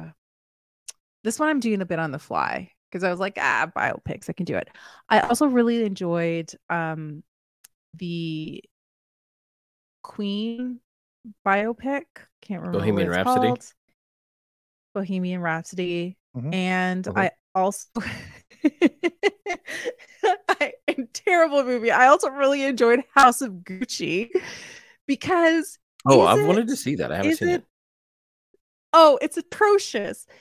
What is the accent? I don't know. Is this a comedy? Is it an epic love story? Is it a tragedy? Is it a, a true crime? I, I don't know. The best the movie is so ridiculous, but it is very entertaining. A- And there's so many things that just come out of the blue. Also, for me, when I first watched it, uh, I went and saw it in theaters with a friend of mine. I also didn't know the story, and the ending took me by so much surprise. I was not expecting it. Just it was entertaining, and I I really enjoyed it for what it is. And I think it's one of those films that are is going to be, if it isn't already, a, a deep and beloved cult classic because it is ridiculous. Nice. So those are my three picks. All right. Uh, my three are the Imitation Game. Oh. Benedict Benedict Cumberbatch. That's such a good movie. I- I'm It is kind of good upset I didn't think about that one. Oh, it's a great movie, and Yeah. it's uh, And I love the music too. oh yeah, no, yeah, it's great. Great it's really good. score. Uh, my number two, Hacksaw Ridge, uh, about Desmond Doss. And my number one, this is just one of those movies that if it's on TV, I stop and watch it all the way through. It doesn't matter where I am. I don't know why I'm in such love with this movie, but I am. It's The Social Network. hmm I just, I, I mean, it's an Aaron Oh. Sorkin joint, so I'm gonna, you know, whatever, just fall in love with it. But that's it. Uh, Andrew, Well, I have a very little known film called Copying Beethoven as my number three with Ed Harris. Um, and the the lady that was in National Treasure. Mhm. She is his copyist. So copying Beethoven. Uh, Ray is my number two about Ray Charles. yeah. And number one, I have The King's Speech. Oh yeah, yeah, absolutely. oh, you know what? I was thinking about that last night. Hmm nice. And I was Uh, like, wow, you did some dirty stuff, man. Yeah. But the royal Yeah. family. But, you know, Yeah. it was such an enduring film. So enduring. Braveheart. Oh my goodness. Now I'm going through lists of Lawrence of Arabia. What kind of Arab am I? And I'm not saying Lawrence of Arabia. That was a great film. I thought about Talk about long movies. Yeah, I, I thought about Braveheart, but it's also so historically inaccurate that I couldn't, in good conscience, really pick it. call it a biopic. Yeah, because it's Yeah. just it's just Mel Gibson just doing awesome things on screen. I mean, it's a great film, but Spartacus. I've really, when you seen- get into it, you realize there's a lot of films that are are just Oh, oh biopics. oh, they really Greatest are. It's the classic Who Done It. Yeah, those are, those are a lot of good. ones. Uh, the only person on Twitter to participate, but that's also because Twitter was kind of broken today, which was annoying. Thanks, um, Elon. was uh, uh, Drew, our good friend Drew from Across the Stars podcast, says um, this is Spinal Tap. Uh, Walk Is that a biopic? I don't think it is. Which It's a it's a mockumentary. it's a mockumentary. yeah. Yeah. and then Don't ruin it for him. That's fine. I mean, he's gonna listen to this and be, you know, be ruined, but that's fine.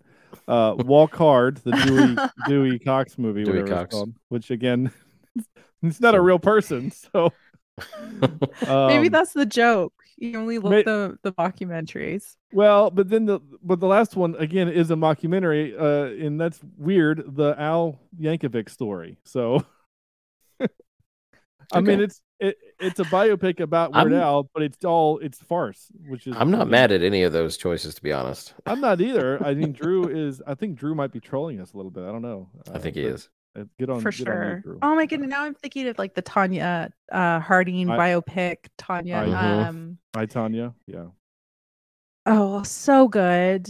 Yeah. That was there, or the Eyes of Tammy Faye. Actually, was really into the eyes. Of, look, I'm gonna go on. I'm just gonna start naming random plot lines for films that I don't remember the titles of, That's fine. and just but why? continue well, why- to enforce the idea that most films are based on true stories of people's lives.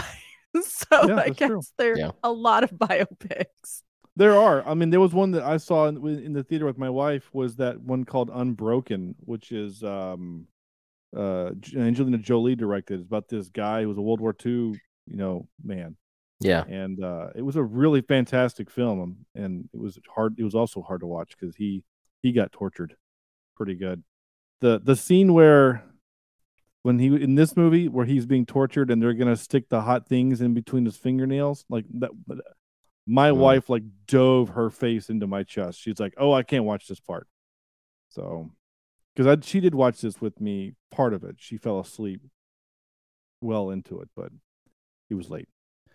All right, time for this. Wait, what's supposed to happen? As Marie continues to look for other biopics, uh, this is where we're going to give the movie a score. We have to give it a score, just to give it a little bit of reference, little little context there. IMDb, which uh, has about forty three thousand votes on it, has this movie as an eight point four. Yeah.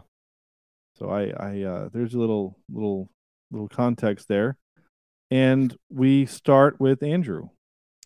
I, I I like the film. I mean, as far as I think it's well done. I think it's an important film, uh, and I do believe that it should have been a little more of a contender for some nicer awards. Let's say an Oscar, for example. But um, I, it's not something I want to rewatch, so I don't think the rewatchability is quite there. But that doesn't mean that Schindler's List is not a great film either. Uh, It's fantastic. It is iconic, and and, and I believe this one is too. Uh, so I'm going to kind of put them in the same category. Uh, so I'm going to say an eight. I'm just going to say eight. Okay. Out of ten. All right, Marie. Yeah, I'm gonna put it up there. I mean, RRR. Look, look, I gave that a 10, and I just want to preface this that I enjoyed that film, but this is like a different category of film entirely. So Sure. I am going to give uh, Sardar Udham a a, very a, a heartfelt 10 because as far as epic um biopics go it really has left a lasting impression on me and i it really as i said it's been a privilege to be able to watch it and to really get to know that Mhm. story and to be able to see the other side of the story that we never get to see and to be sympathetic to um, an entire period of history that I never really had to, you know, learn. So I, I really enjoyed the journey and I really enjoyed the storytelling and I, I really enjoyed the film. So I can recommend this with I can recommend this confidently to anybody who wants to see the space and check out this film. Yeah. I don't disagree with either one of you. Um, it, this is a fantastic film. It is a well-made film. It, it's it's. I don't even think I remember looking to see what the budget was for this movie, but it would it would have to be a pretty a pretty decent budget. Maybe because it's streaming, it's not going to have that information. It doesn't look like it does. But I mean, this was a well-made movie. This was really good, Uh-huh. and I. This is one of those where I think Andrew said it, or we've all said it. I'm so glad that I watched it. I don't know if I could watch it again, at least not anytime soon, because Yeah. it's it's a it's a heavy movie and it's a hard movie. I mean, I've seen Schindler's List one time and it wrecked me because I was a child when I watched it. Well, I say child, I was 15 or 16. You know, it, you're still a child at that age, and that movie wrecked me for days. I mean, I cried many times at that movie. Um, I'm now just an old jaded dude myself, but that's not the point. Uh, this movie is really good. I'm going to give it a. Uh, I mean, I gave RRR an 8.1, and that was a good time. This is an 8.5 for me. You know, it's a better film, I think. And as much as uh, I want to go watch Nacho Nacho right now, just so I can have some some happy times. But um, Yeah, I kind of want to play that song when I like go through the drive-through at Taco Bell. Just order some nachos, yeah, you should do that. Yeah. even though that's not ex- not at all what they mean. Not at all. Yeah. That's it. That's the show. That's uh if you're still with us, this movie, this podcast, like this movie, is extremely long. And uh but it was a conversation I think that needed to be had and worth having. Mhm. And if people shy away from this episode because they see the two hour and, and almost 15 minute mark and think that's just not for me, that's fine. But Or you know, listen to it in uh, 1.5 speed. yeah, and then you'll get through it in an hour and a half. It'll be fine. So you want go take a want drive. you, Yeah. or listen to it slower. You know what? Maybe Or- you just want to make it last. yeah. Then listen I- at 0.5 speed. Just take it down. Then we're all we all Make sound the like we're drunk. podcast longer than the film. Yeah, it's uh, it's at that point we're going to be longer than RRR, which is saying we'll be longer than the Irishman at that point. It's a long movie. Marie, please tell people who listen to my show and and whatnot who uh, how to find your stuff on the internet. you can find me anywhere you listen to podcasts. Just take a look up. Uh, you're going to search for Alt Pop Repeat, which is my podcast where we talk about how counterculture turns into pop culture. Uh, I myself am a pop culture historian, and you can check me out on Twitter at karmacake.ca. That's all spelled out. That's with the D O T C A. And on Instagram, I I I will post a lot more there. Um, I just haven't got in the pocket yet, but I am on Instagram, and it's just Karmacake, K A R M A C A K E. And that's it. I mean, soon I'm going to have a show up on uh, Big Comedy Network, and I'm working on a couple of new projects. And that's it. You know, the end. Love Marie. Mhm. And if Cool. anybody wants to be on their podcast, I'm around. Give me a call. I'm Yeah. here. I'll have I'll happily chat. Uh, well, yeah, and I, I'm already lo- looking at the calendar to see when I can get you back on. This is great. Um, And we got to do something lighter next time. Like we I, Oh, I swear, like we can't we can't do this. No, I promise it'll be something as- fun and and light and nothing that requires you to uh, teach us a history lesson for it. You know, it'll be Yeah, because that would be.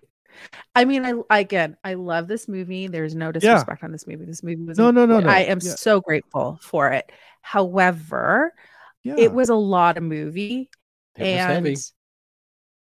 it was heavy and uh I, I i i just i just need to breathe a little air into it before Mhm. i have another big history lesson Well, we we did this earlier. The, the last I, I- I'm looking back, Andrew. The last what I would call heavy movie that we watched. I mean, heavy movie. I think was The Wrestler.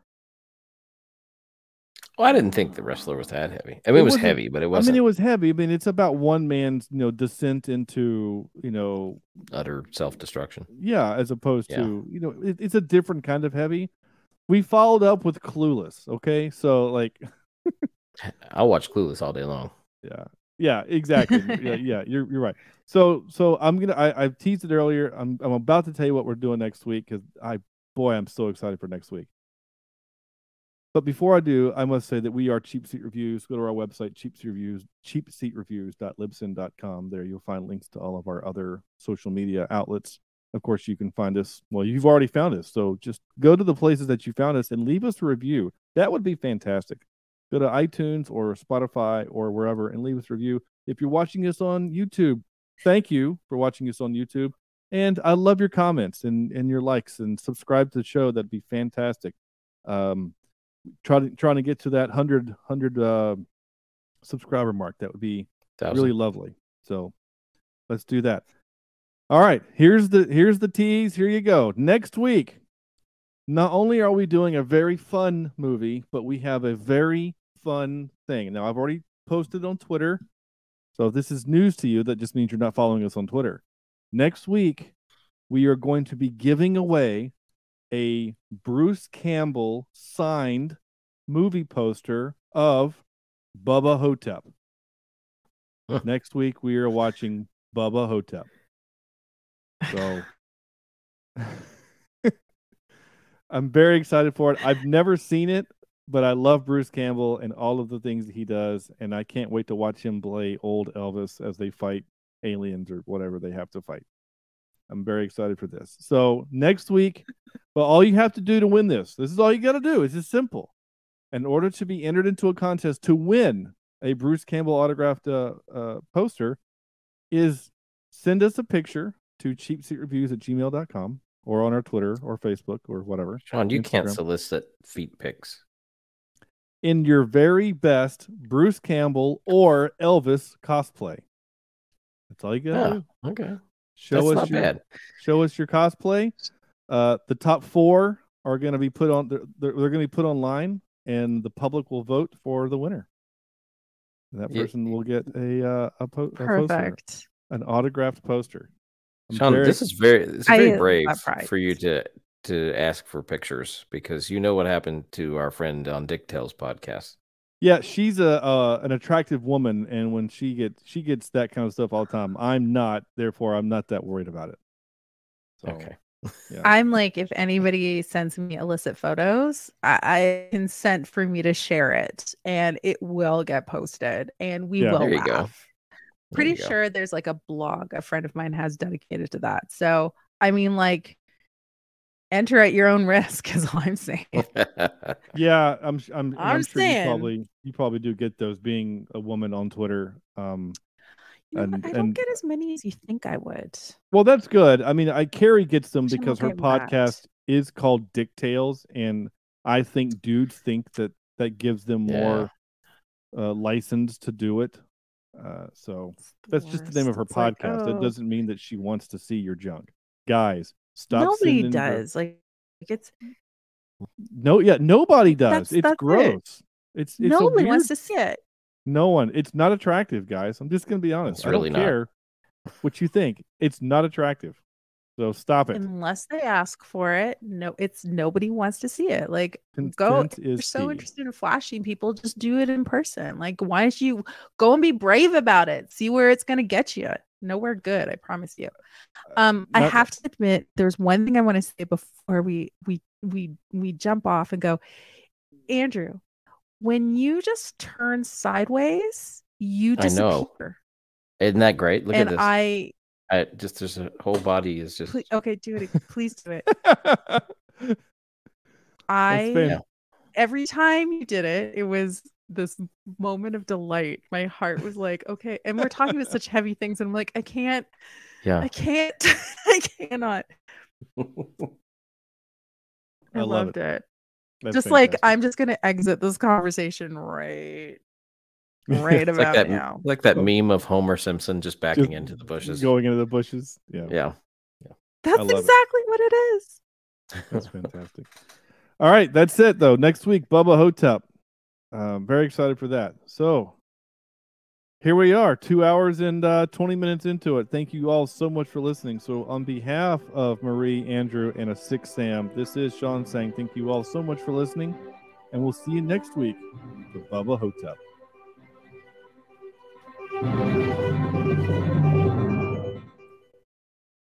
This is Cheap Seat Reviews.